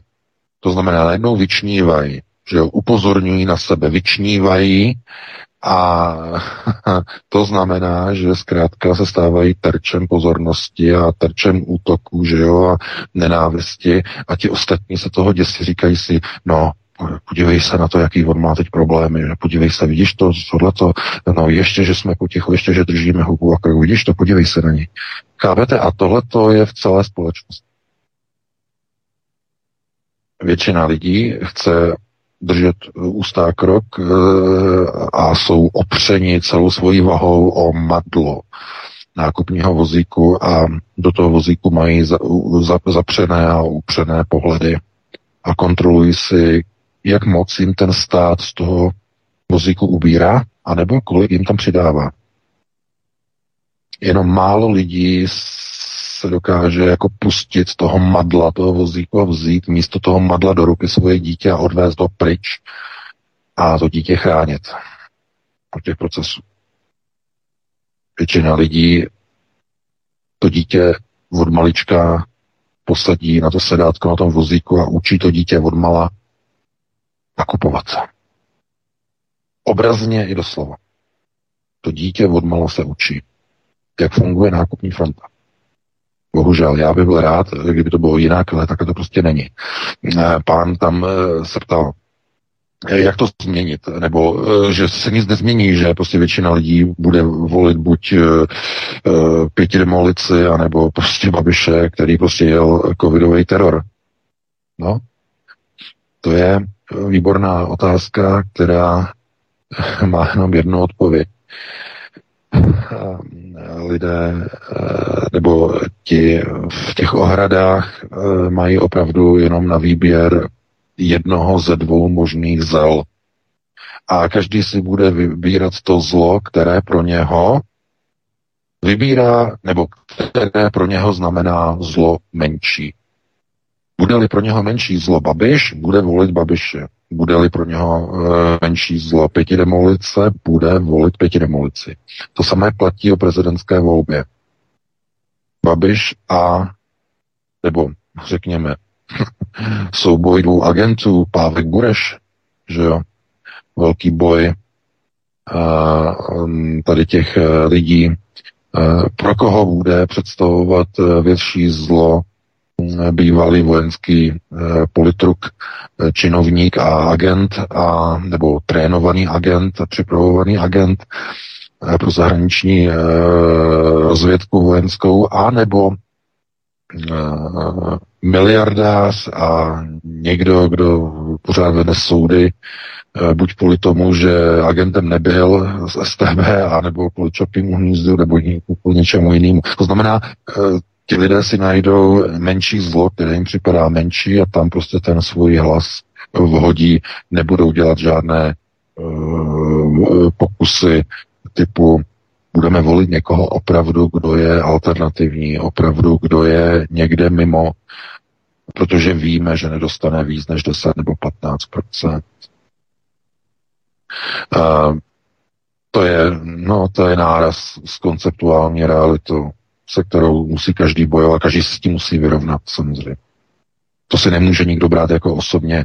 Nesnažte se vůbec ani jako se dívat jako na svoje okolí, říkat, co budeme dělat, ty lidi jsou úplně e, vynulovaný, jsou úplně jako zombi, jsou jako ovečky. E, o to se nestarejte.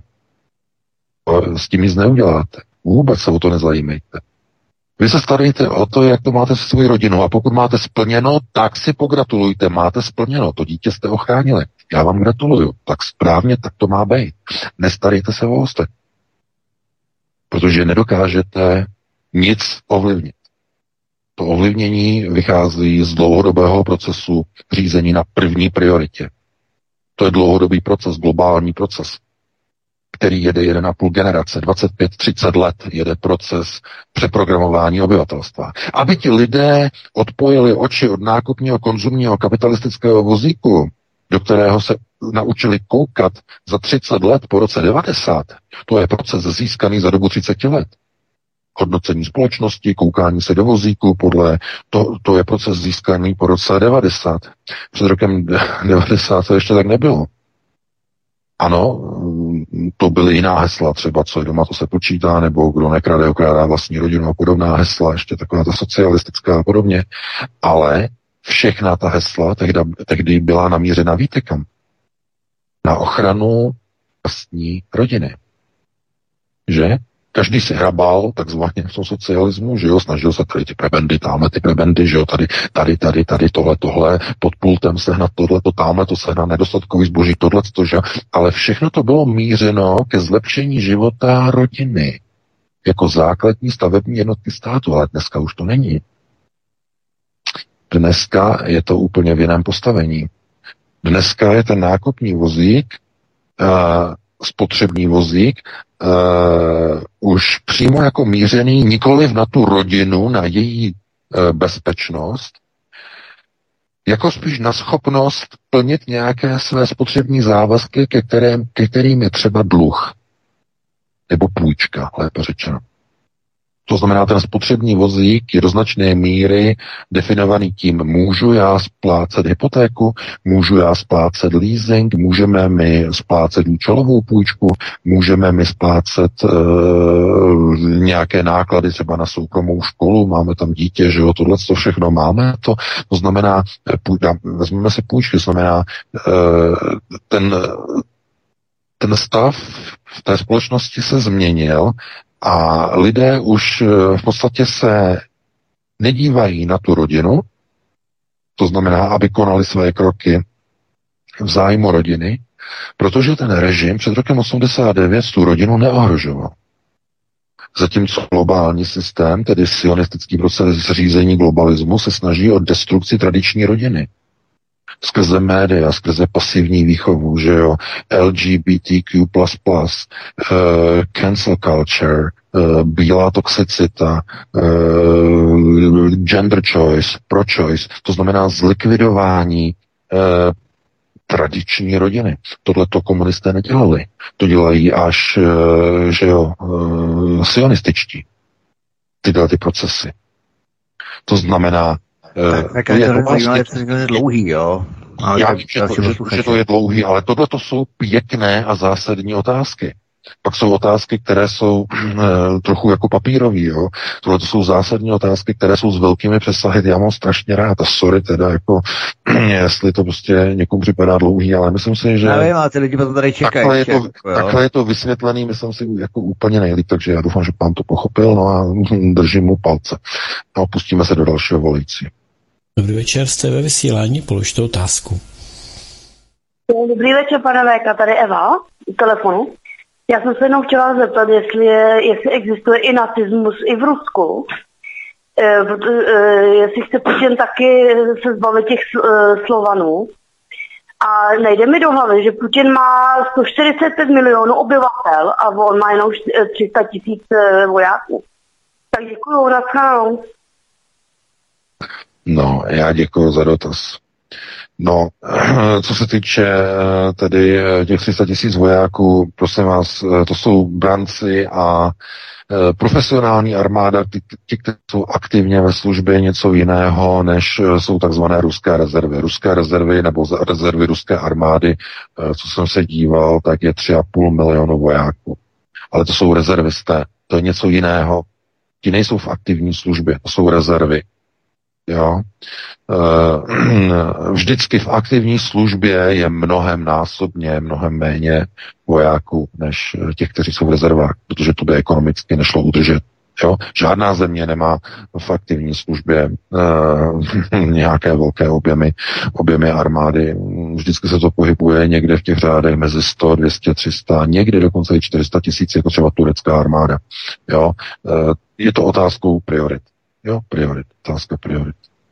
No, takže takhle bych na to reagoval, no a pustíme se do dalšího volajícího. Dobrý večer, jste ve vysílání, položte otázku.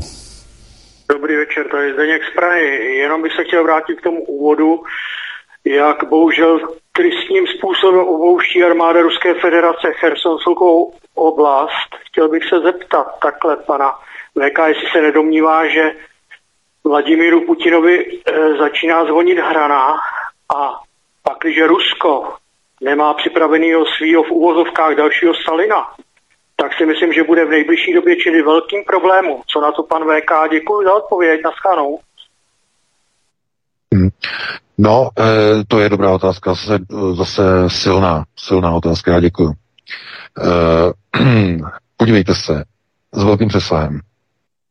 Vladimir Putin oznámil, že se neúčastní a nezúčastní schůzky G20 nebo G20 v Bali, na Bali, Malajzii. Uh, myslím, že to bude na Bali. Uh, pošle tam místo sebe Lavrova. Od úterý uh, Putin nebyl na ruské televizi. Není jasné, co se s ním děje. Čeká se, kdy vystoupí, kdy se vyjádří k Hersonu, Uh, začínají přicházet zprávy, že nespokojenost v generálním štábu s Putinem eh, pro spoustu prostě věcí, které od někud přicházejí, to pouze potvrzuje, že tyhle ty, tahle ta stahování uh, z Kersonu nevycházejí z pera generálního štábu. To je politický rozkaz z Kremlu. Já k tomu chystám to video, já jsem ještě nestačil publikovat, takže to bude až teď eh, po skončení našeho pořadu, já to dopíšu a dotitulkuju a nahodím to ještě večer to bude, nebo před půlnocí. Eh, tam prostě to je pěkně zachycený. Ti generálové v generálním štábu jsou úplně přejetý jako vlak. Suroviky je přejete jako vlak. To je prostě, to je vidět. To je tam jsou obrovské tlaky z Kremlu, jak ze strany RŽK, tedy Ruského židovského kongresu, tak ze strany FŽO, tedy Federace ruských židovských obcí, které má pod sebou Bere Lazar. E, obrovský tlak na ukončení války, protože to jsou všechno oligarchové. kterým ty sankce zlikvidovaly biznesy, obstavily majetky na západě, které teď budou zřejmě e, zestátněny a použity jakoby v úvozovkách na obnovu Ukrajiny a co bude s Vladimirem Putinem, nikdo neví. Nikdo neví. Čeká se na první projev, doufám, že nějaký bude velmi brzo, protože z toho začne se odvozovat e, nějaké signály, protože vždycky z jeho projevů jsou odvozeny nějaké signály kroku následujících. E, čím déle ta přestávka e, bude trvat, mm, tím to bude napětější situace. Jeho, jeho pozice je, je v ohrožení, protože já jsem to rozebíral v první hodině, nebudu se k tomu vracet. Uh, to, co rusové nebudou tolerovat, jsou zbytečné smrti ruských vojáků. Zbytečné. Když se bojuje pro něco, co je zbytečné. A opuštění Chersonu bez boje. Víte, víte, co je ještě jedna věc? Víte, co je to Cherson? Cherson je jediné správní město, které Rusové dokázali během speciální eh, operace obsadit. Správ, eh, hlavní město správní oblast. Jinak Záporoží Eh, ta oblast, která je obsazená, tak je obsazená jenom asi z 70%, ale eh, město Záporoží není obsazené, to je pod ukrajinskou kontrolou. Eh, čili jenom Cherson byl hlavním městem, které Rusové dokázali obsadit jako obsazené území. Opevňovali ho, to prostě nedává smysl. To stažení z toho města je vojenský je vojensky neuchopitelné a nezdůvodnitelné. To jsou všechno takové ty co tam zaznívá eh, ze strany Surovikina, to je to je vidět, že i on má problém prostě říkat tyhle ty věci prostě v televizním přenosu. E, měl tam skřivený obličej způsobem, že jakoby požil nějaký sarin nebo co, prostě mu to lezlo z úst neochotně. E, rozumíte? Kreml ovládají prostě dva kongresy, RŽK a FŽO a ty západní sankce zlikvidovaly oligarchům z těchto dvou skupin veškeré majetky. Jediným řešením bylo, že válka bude vyhrána rychle a sankce budou po vítězství rychle zrušeny, ale protože se to prodlužuje, eh, bude teď nastavený tlak na odchod Rusů z Ukrajiny. Zřejmě z celé Ukrajiny Eh, je možné, že ty Doněck, LLR, DLR, že vyklidí, že tam nechají eh, ty lidi, aby se bránili sami, možná tam nějaké zbraně jim nechají. Eh, velký otazník je nad Krymem. Velký otaz. Pokud na jaře Ukrajinci udělají velkou ofenzívu, s čím se počítá, tak tam budou muset být nějaké velké oběti, aby ta ofenzíva byla zastavená. Pokud ruská armáda nebude ochotná ty oběti přinést, tak bude muset vyklidit i Krym. To je realita. Eh, já už i přestávám věřit tomu, eh, že ruská armáda použije eh, jaderné taktické zbraně. Tam nebude dovoleno ze strany FŽK, teda FŽO a RŽK. Eh, ani kdyby došlo třeba k tomu útoku na ten Krym, jakože tomuhle už skoro ani nikdo nechce věřit, že by ani v případě Krymu, eh, že by nedošlo k nějakému nasazení. Eh, no, mě zděsilo to vyhlášení teď z večera, je to na ruských médiích. Kreml oznámil, že i postažení ruské armády nadále a město Cherson považuje za ruské město, ruské území. Prostě to je plané prohlášení, bezobsažné, prázdné plácnutí. To je to samé můžou říct potom o Sevastopolu, až ho obsadí Ukrajinci. to samé můžou říct o Mariupolu, až ho obsadí. Eh, no, není to, není to nic, co eh, by ukazovalo prostě na boj, který je vedený v zájmu ruského lidu. Tohle to smrdí tohle to opravdu smrdí. Je to, podívejte se, je to na všech na všech ruských serverech eh, se rozdělují ty skupiny na dvě skupiny. Eh, naprosto nemístných eh, obdivovatelů prostě eh, Putina, kteří mu věří a budou věřit až do poslední chvíle, kteří říkají, že, to je, že, že cokoliv řekne prostě Putin, cokoliv řekne Suroviky nesprávné, eh, až do posledního momentu.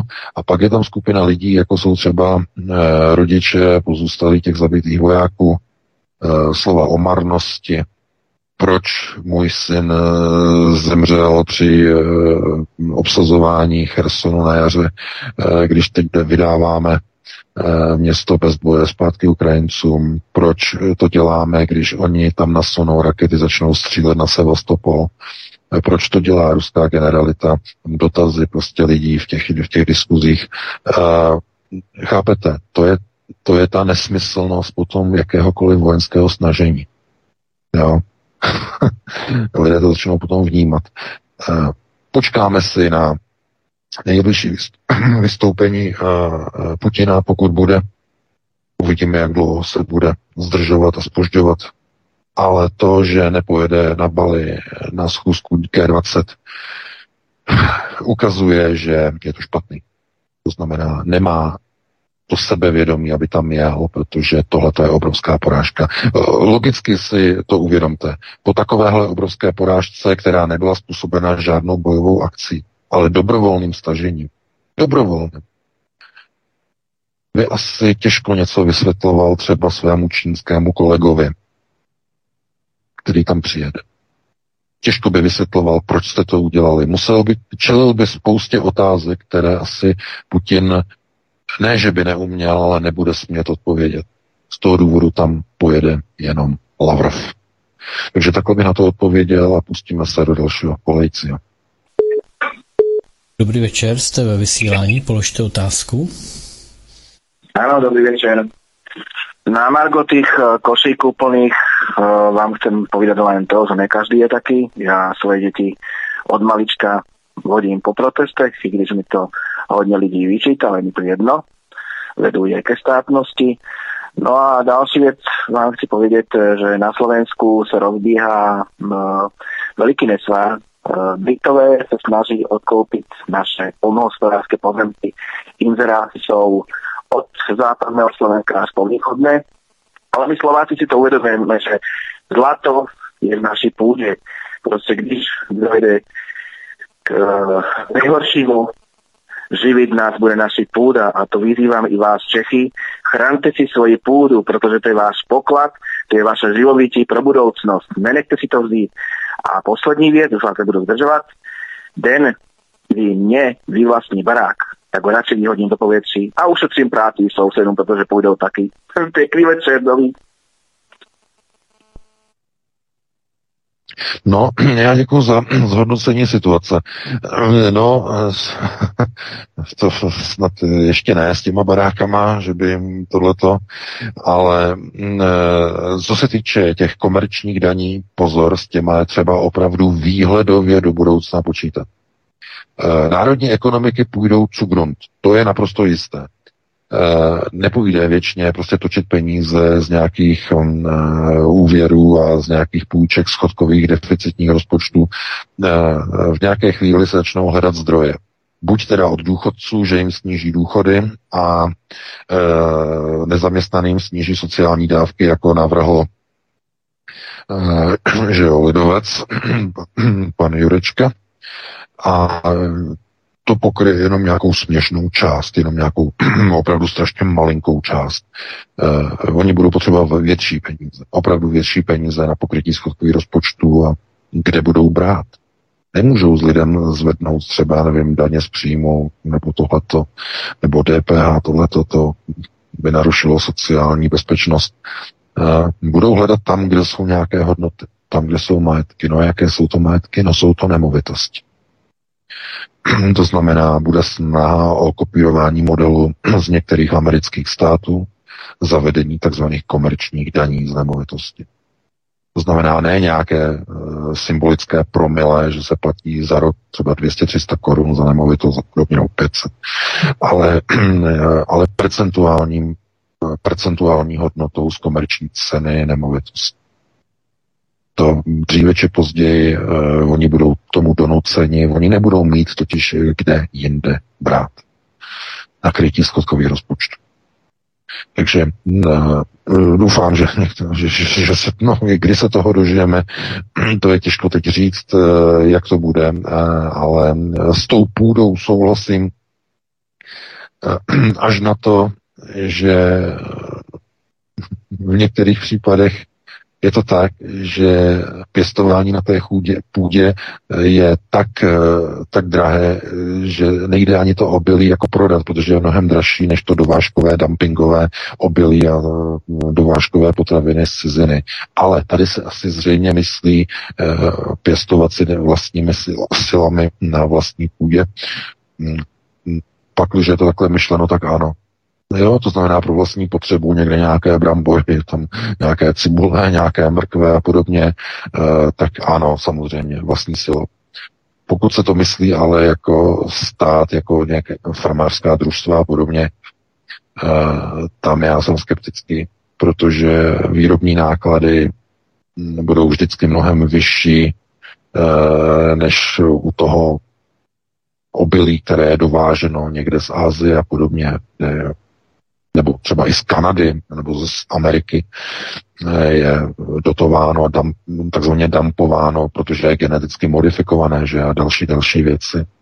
Takže takhle bych na to reagoval a pustíme se do dalšího volající. Dobrý večer, položte otázku, jste ve vysílání.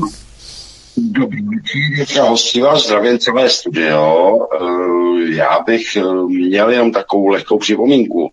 Eh, ne, ne, nesuďme válku podle toho jedné bitvy. Jo. Válku vyhrává ten, kdo ji ukončuje. Já si myslím, že Ruská federace má velmi dobře nakročíno, i když to bude trvat dlouho. A já si myslím, že tu válku vyhraje úplně s přehledem. A jinak se chci zeptat, eh, co říkáte na volbu Pavla Zítka na prezidenta České republiky. A děkuji za odpověď. No, eh, podívejte se, jedna bitva, to není jedna bitva. To je Kiev, odkud se ruská armáda stáhla. To je Charkov, odkud se ruská armáda stáhla. To je Balakleja, odkud se ruská armáda stáhla. To je Izium, odkud se ruská armáda stáhla. To je krásný Liman, odkud se ruská armáda stáhla. A to je Cherson, hlavní město dnes již ruské oblastní republiky, kde e, přenechali opevněné město nepřítele. To není jedna byt. Pro Boha. To je celá série stažení z nějakých důvodů, z nich všechna ta předchozí, která jsem říkal, mohla být zdůvodněna nedostatkem vojáků, ruských vojáků na daném směru. Ale ne v, ten, ne v tom posledním případě. V případě Chersonu ne. V případě, v případě Chersonu došlo ke stažení e, z prostoru bez jediného výstřelu Ukrajinští vojáci nebyli dokonce ani v dosahu Chersonu, byli vzdáleni daleko. Byli drženi na liniích ve velké vzdálenosti. Město nebylo e, přímo vojsky e, ohrožováno ukrajinskými, kromě teda těch raket, ale to ohrožují všechna tahle města, to se nebere na váhu. A došlo k odevzdání bez toho, aby, aby to město bylo aspoň nějakým způsobem zabezpečeno, že do něho nikdo nevstoupí. To znamená aspoň, aby bylo zaminováno. Vždyť pro boha i ti obyčejní zprostí azováci před příchodem ruské armády celé město eh, Mariupol zaminovali a potom tři měsíce eh, odol, odolávali ruské armádě.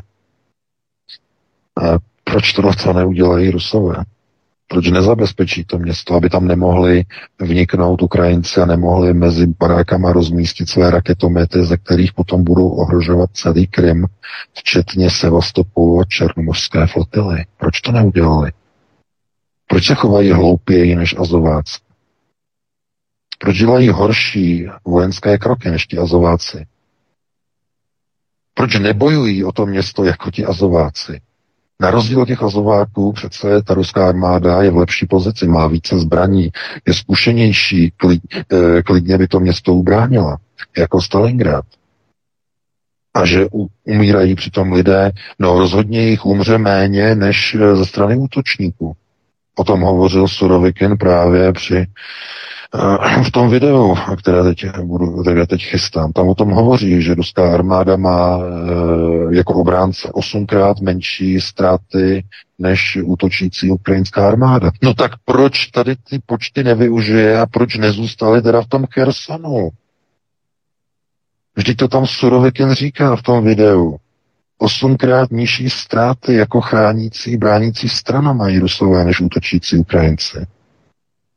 Takže to smrdí. Celý Cherson smrdí. Stažení z Chersonu je politický krok. Tragický politický krok, eh, který ještě bude nějakým způsobem odhalen, co zatím skutečně bylo. Jestli opravdu je to ta dohoda z NATO se Severoatlantickou aliancí o zahájení rozhovoru o vytvoření příměří, nikoli v míru, ale jenom příměří, a o vytvoření demarkační čáry na jihu na ose Dněpru a na ose Dlr a Llr na východním směru. Tam asi zřejmě uh, bude ten hlavní, hlavní, uh, hlavní úkol a výsledkem bude zastavení boju s tím, že uh, bude nějaké období, které bude Eh, jasné, bude mít podobu korejského příměří, korejský armistice a v té době se pro, budou probíhat nějaké, nějaké mírové dohody, nějaká mírová jednání a zároveň se začnou rušit sankce, začnou se obnovovat systémy obchodu a tak dále a tak dále. Přesně to, co potřebují ruští oligarchové.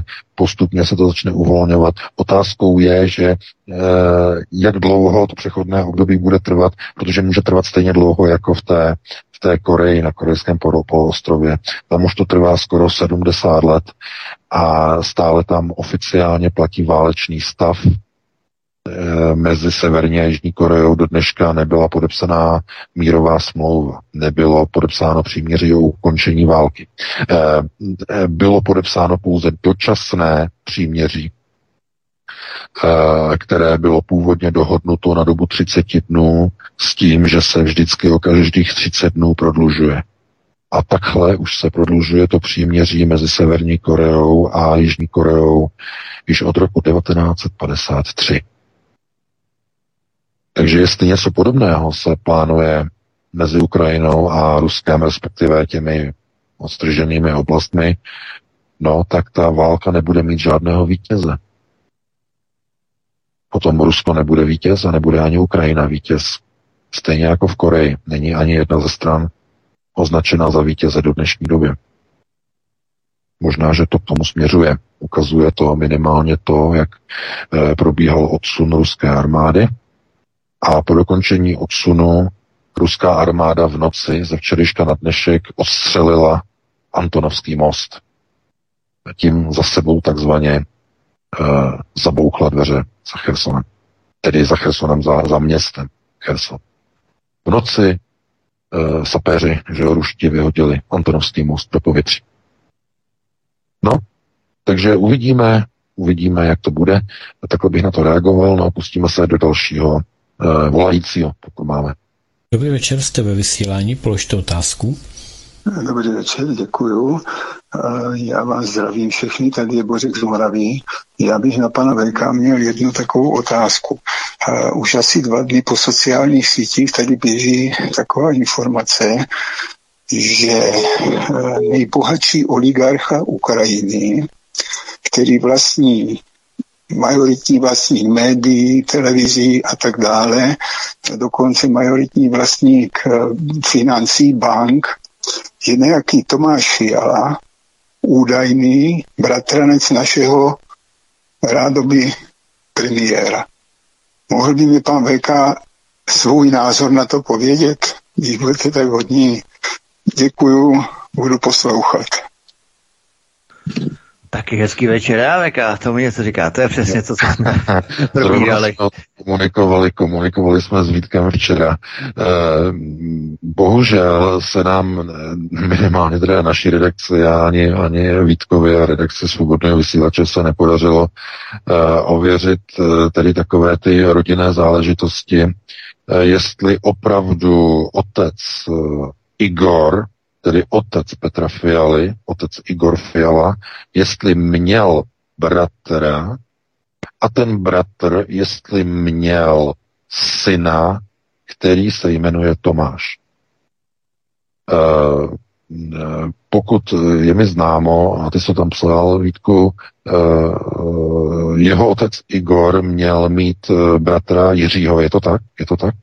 Ano, Jiří, strýc Jiří a i bratr Jiří. No, uh, ano, ano, ano. Petra, Petra Barubka, teda Fialy, tak. No, no, no, Jiří. Takže jestli ten bratr Jiří, eh, ten uh, bratr jeho otce, tak bratr jeho otce, Jiří, jestli měl dítě, které se jmenuje Tomáš, to se nám nepodařilo zjistit. Jo, to je, je ten bratranecký vztah.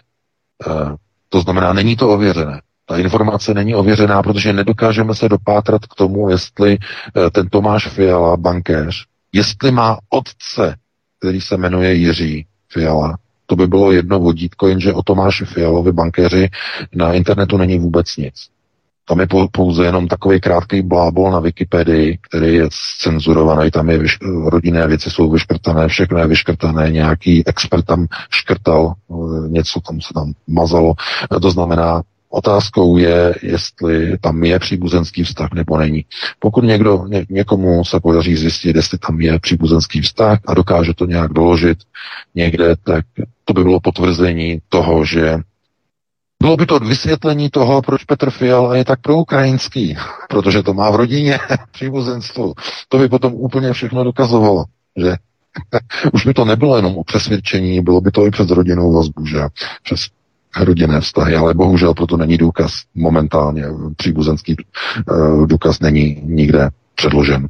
Takže takhle bych na to reagoval a pustíme se teda do dalšího volajícího. Dobrý večer, jste ve vysílání, položte otázku. Dobrý večer, vám přeju tady Jiří, zdravím celé studio.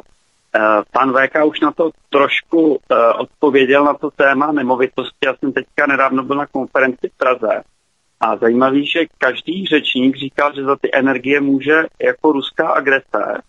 A bylo zajímavé, že tam jeden náměstek eh, jednoho ministerstva, nebudu teďka jmenovat, na prvním slajdu hned řekl, že 90% času strávíme v budovách, druhý odstavek byl, že budovy v České republice mají hodnotu 50 bilionů korun a třetí odstavec byl, že každou uh, jakoby periodickou opravou 25 až 35 let nejlépe se zvýší hodnota nemovitosti. Tak jsem si říkal, aha, tak už nám to jakoby přímo takhle jako říkají a vlastně tak my to nevidíme. Tak jenom jsem chtěl dát konkrétní ano. čísla, jak to prostě teďka nedávno v Praze proběhlo a bylo zajímavé, že opravdu každý přednášící tam vysvětloval, jak ruská agrese může za to, že nemáme plyn ani elektřinu, ale vůbec nikdo neřeší vlastně tu příčinu ale vlastně jsem si uvědomil, jak ty lidi jsou přeprogramovaní. Tak tolik předávám informací. Hmm, všichni svazáci, to prostě je moderní, je to cool ano. říkat, protože, protože je to, je to, je to moderní. Ano, přesně tak. A tohleto, eh, že to jsou první balonky od pana zástupce z ministerstva, to jsou první balonky, to je vypouštění balonku. Vždycky se udělá, první se udělá tabulka čísla. To mají mazličci rádi z ministerstev. To znamená, že si dají čísla, kolik máme něčeho, co by jsme mohli, co podojit, rovná se zdanit. Kvůli tomu oni to dělají. To jsou první balóny, velice nebezpečné. No a divíte se tomu však. Oni nebudou mít kde brát. Opravdu. Eh, v každé společnosti je to tak udělané, že když oni chtějí něco zdanit, tak je to vždycky tam, kde jsou majetky. Tam, kde jsou majetky, nějaké velké, ohromné majetky. No jaké jsou ohromné majetky? No to jsou nemovitosti. To je jisté. Samozřejmě mohli by udělat ještě jedno opatření, které by bylo silně nepopulární. Lidé by řvali, až by jako protržený, uh, že jo, uh, takzvané negativní úroky daně, uh, daně zdanění vkladu. Že vkladu, zdanění vkladu, to znamená, někdo má někde nějakých x peněz a z toho by mu třeba každý rok třeba vzali 3-4% na nějaké daně nebo 5%, tak. To znamená, to by všichni křičeli, že jo, že to je danění, danění prostě nějakých prostě objemů, eh, to by prostě do toho nikdo nechtěl jít, ale u těch nemovitostí eh, tam eh, na to pozor. Jo? to skutečně v některých zemích je úplně už dávno jiné. Třeba v těch Spojených státech, v tom New Yorku, tam se platí komerční daň, eh, teď myslím 2,7% z komerční ceny. Ta sazba je teď. To, to jsou obrovské rakety. Tam máte třeba byt v těch mrakodrapech, nebo máte tam eh, nějaký domek eh, v tom New Yorku, máte ho třeba za 15 milionů dolarů, Straš, to, jsou, to, to jsou strašné rakety, neuvěřitelné. No a 2,7%, tak když na to nemáte, a i kdybyste měli, vezměte si, měli byste něco třeba něco slušnějšího, něco normálnějšího, jo, něco, co není nebo není, ne, nepředstavuje nějakou hodnotu, Měli byste něco opravdu fakt malého. Jo, třeba e, jenom za, já nevím, něco za jeden milion, že jo, byste si říkali, nebudeme nic přehánět, něco někde opravdu maličkýho.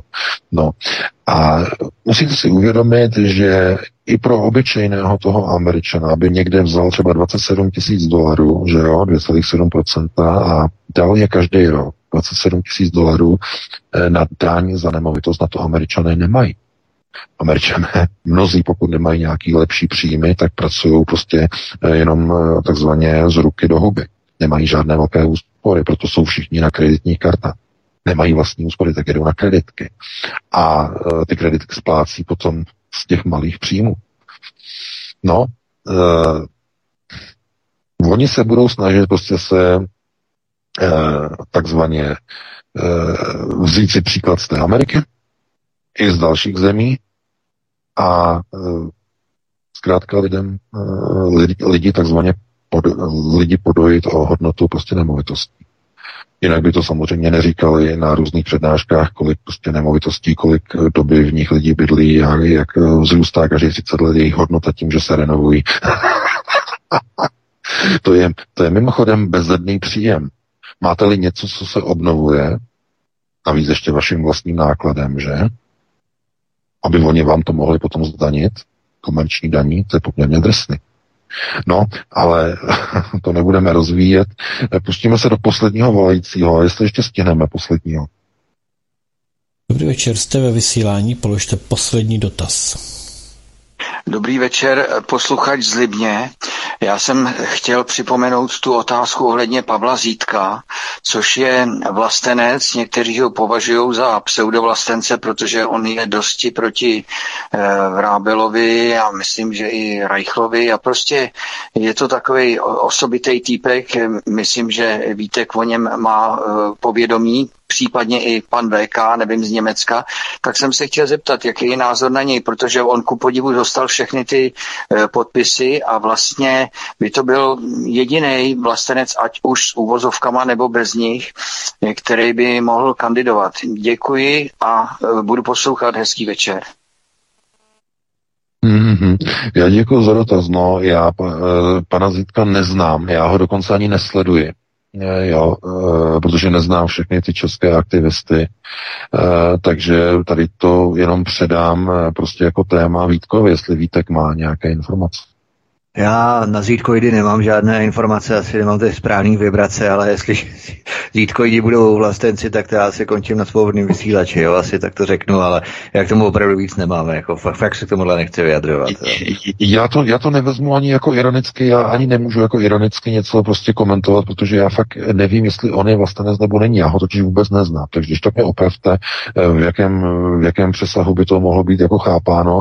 Já jsem zaregistroval pouze to, že se lidé divili, že sehnal ty hlasy, nějak 50 tisíc, tuším, že 50 tisíc eh, hlasů, lístku, ne lístku, eh, podpisů se musí prostě sehnat. Eh, ale on má asi hm, hodně takzvaných followers, nebo subscribers, whatever.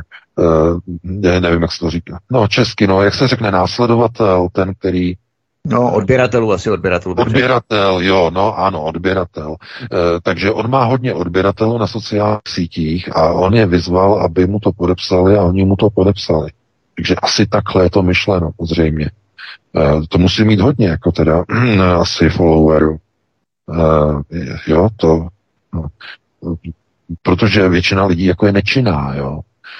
nebo eh, pasivně, to znamená, ale a pokud je zaktivizoval, pokud zaktivizoval, zaktivizoval 50 tisíc podpisů aktivně, eh, a to se nedá asi podepisovat elektronicky, to se musí asi papírově podepisovat, tak to je síla, to je, to je výkon teda. Protože eh, paní Vytázková, ty se to nepodařilo, že? Vítku? Mám takový pocit. Právě, že podařilo. Ona měla 65 tisíc podpisů i po očištění oh. archů, ale zdala to, protože nedosáhla těch 100 tisíc deklarovaných, které si kladly jako podmínku pro to, aby pokračovala jako silná občanská kandidátka. Tohle to, jo, takže ona měla 65 tisíc, a to nejde, prostě je, je, to, je to tak, ale jako, jestli tohle je, jako, vlastně nevím, BK, pusti nějaké, nějaká videa. O, je, Aha, jasně, jasně, jasně, jasně, jasně. Dobře, já, já si nastuduju, já si nastuduju. jo? Stačí jedno, dvě videa, to ani musí studovat. Jo? Jasně, jasně, jasně, jasně, jasně, jasně, dobře, dobře, dobře to rozumím. E, takže takhle bych to teda z, e, zakončil, máme 22.03, e, takže Vítku, já se s tebou loučím, s tebou Petře, se všemi našimi posluchači, doufám, že se vám to dneska líbilo, když to bylo takové jako hm, smutné, hm, hm, negativní, jsem tam nějaký přesah, nějaké to chucpe vyskočilo, že příště se opět uslyšíme v pátek opět za týden po 19.30, já opět zkusím přijít brzy, takže uvidíme, necháme, necháme se překvapit. No a uh, užijte si týden i pěkný víkend a pro tuto chvíli vám přeji krásnou dobrou noc. Já se s tebou taky rozloučím, VK, mě se moc krásně, hezký víkend, i tobě Petře, moc děkuji i vám, milí posluchači, za vaše telefonáty, že nám píšete. Hlavně, že se registrujete na kanál Odyssey, na necenzurovanou platformu, a, takže za to vám velmi děkujeme, že nás odsud právě s Odyssey sdílíte. Pořád tam bude tak do půl hodiny, maximálně do tři čtvrtě hodiny k dispozici v archivu, takže se můžete těšit, můžete si poslechnout znovu. A já jenom ve stručnosti připomenu, v pondělí startuju trojdílný cyklus Clintonova vražedná mašinerie. Bude to uh, dosud nepublikovaný životopis rodiny Clintonů v České republice. Pře- přešel jsem uh, knížky, přešel jsem dokumenty, uh, přešel jsem archivní materiály, přešel jsem záležitosti ohledně televizních dokumentů. Před 30 lety až do dnes. Prostě zpracoval jsem uh, v podstatě celou, řekněme, anabázi, genezi rodiny Clintonů. Uh, v podstatě i od Billa Clintona, od jeho guvernérských časů v Arkansasu, jak CIA eh, pod eh, jeho krytím vozili drogy z eh, Jižní Ameriky, z Latinské Ameriky, kokain do míny, letiště Mína v Arkansasu a tak dále. Po jeho prezidentské období Jugošku, Clinton Foundation, Hillary, prostě úplně absolutně v podstatě veškerý, řekněme, záležitosti ohledně Clintonu a samozřejmě kolik vražd za nimi a kolik mrtvých lidí za nimi zůstávalo, jakým způsobem oni probíhali, to, jeho, to jejich působení. Takže v pondělí o 19 hodin začínám vražednou mašinerii Clintonů. Můžete se těšit, já se s vámi loučím. Eh, další studie už čeká, nebudu zdržovat. Hezký večer, případně dobrou noc. Pánové, díky vám oběma. Eh, já myslím, že ta humorná vložka na závěr byla dobrá. A Vítku, já se teda budu těšit, protože eh, po tom, co já mám čtení, tak ty nasadíš tenhle kalibr, to se krásně bude doplňovat. Já osobně se na ten tvůj pořad také těším. Zítra z Midgardu, pochopitelně od 17 hodin. Eh, se uslyšíme, no a potom už tedy v pondělí. Mějte se krásně, opatrujte se, dobrý poslech, eh, naše kolegyňka už čeká, takže dám jenom písničku a pěkně si to užijte. No a víkend, který máte před sebou, pochopitelně také. Takže dobrý poslech, tady z Midgardu loučí se s vámi společně s Vítkem a SVK také Petr Václav. Prosíme, pomožte nám s propagací kanálu Studia Tapin Rádio Svobodného vysílače CS. Pokud se vám tento nebo jiné pořady na tomto kanále líbí, klikněte na vaší obrazovce na tlačítko s nápisem Sdílet a vyberte sociální síť, na kterou pořád sdílíte. Jde o pouhých pár desítek sekund vašeho času. Děkujeme.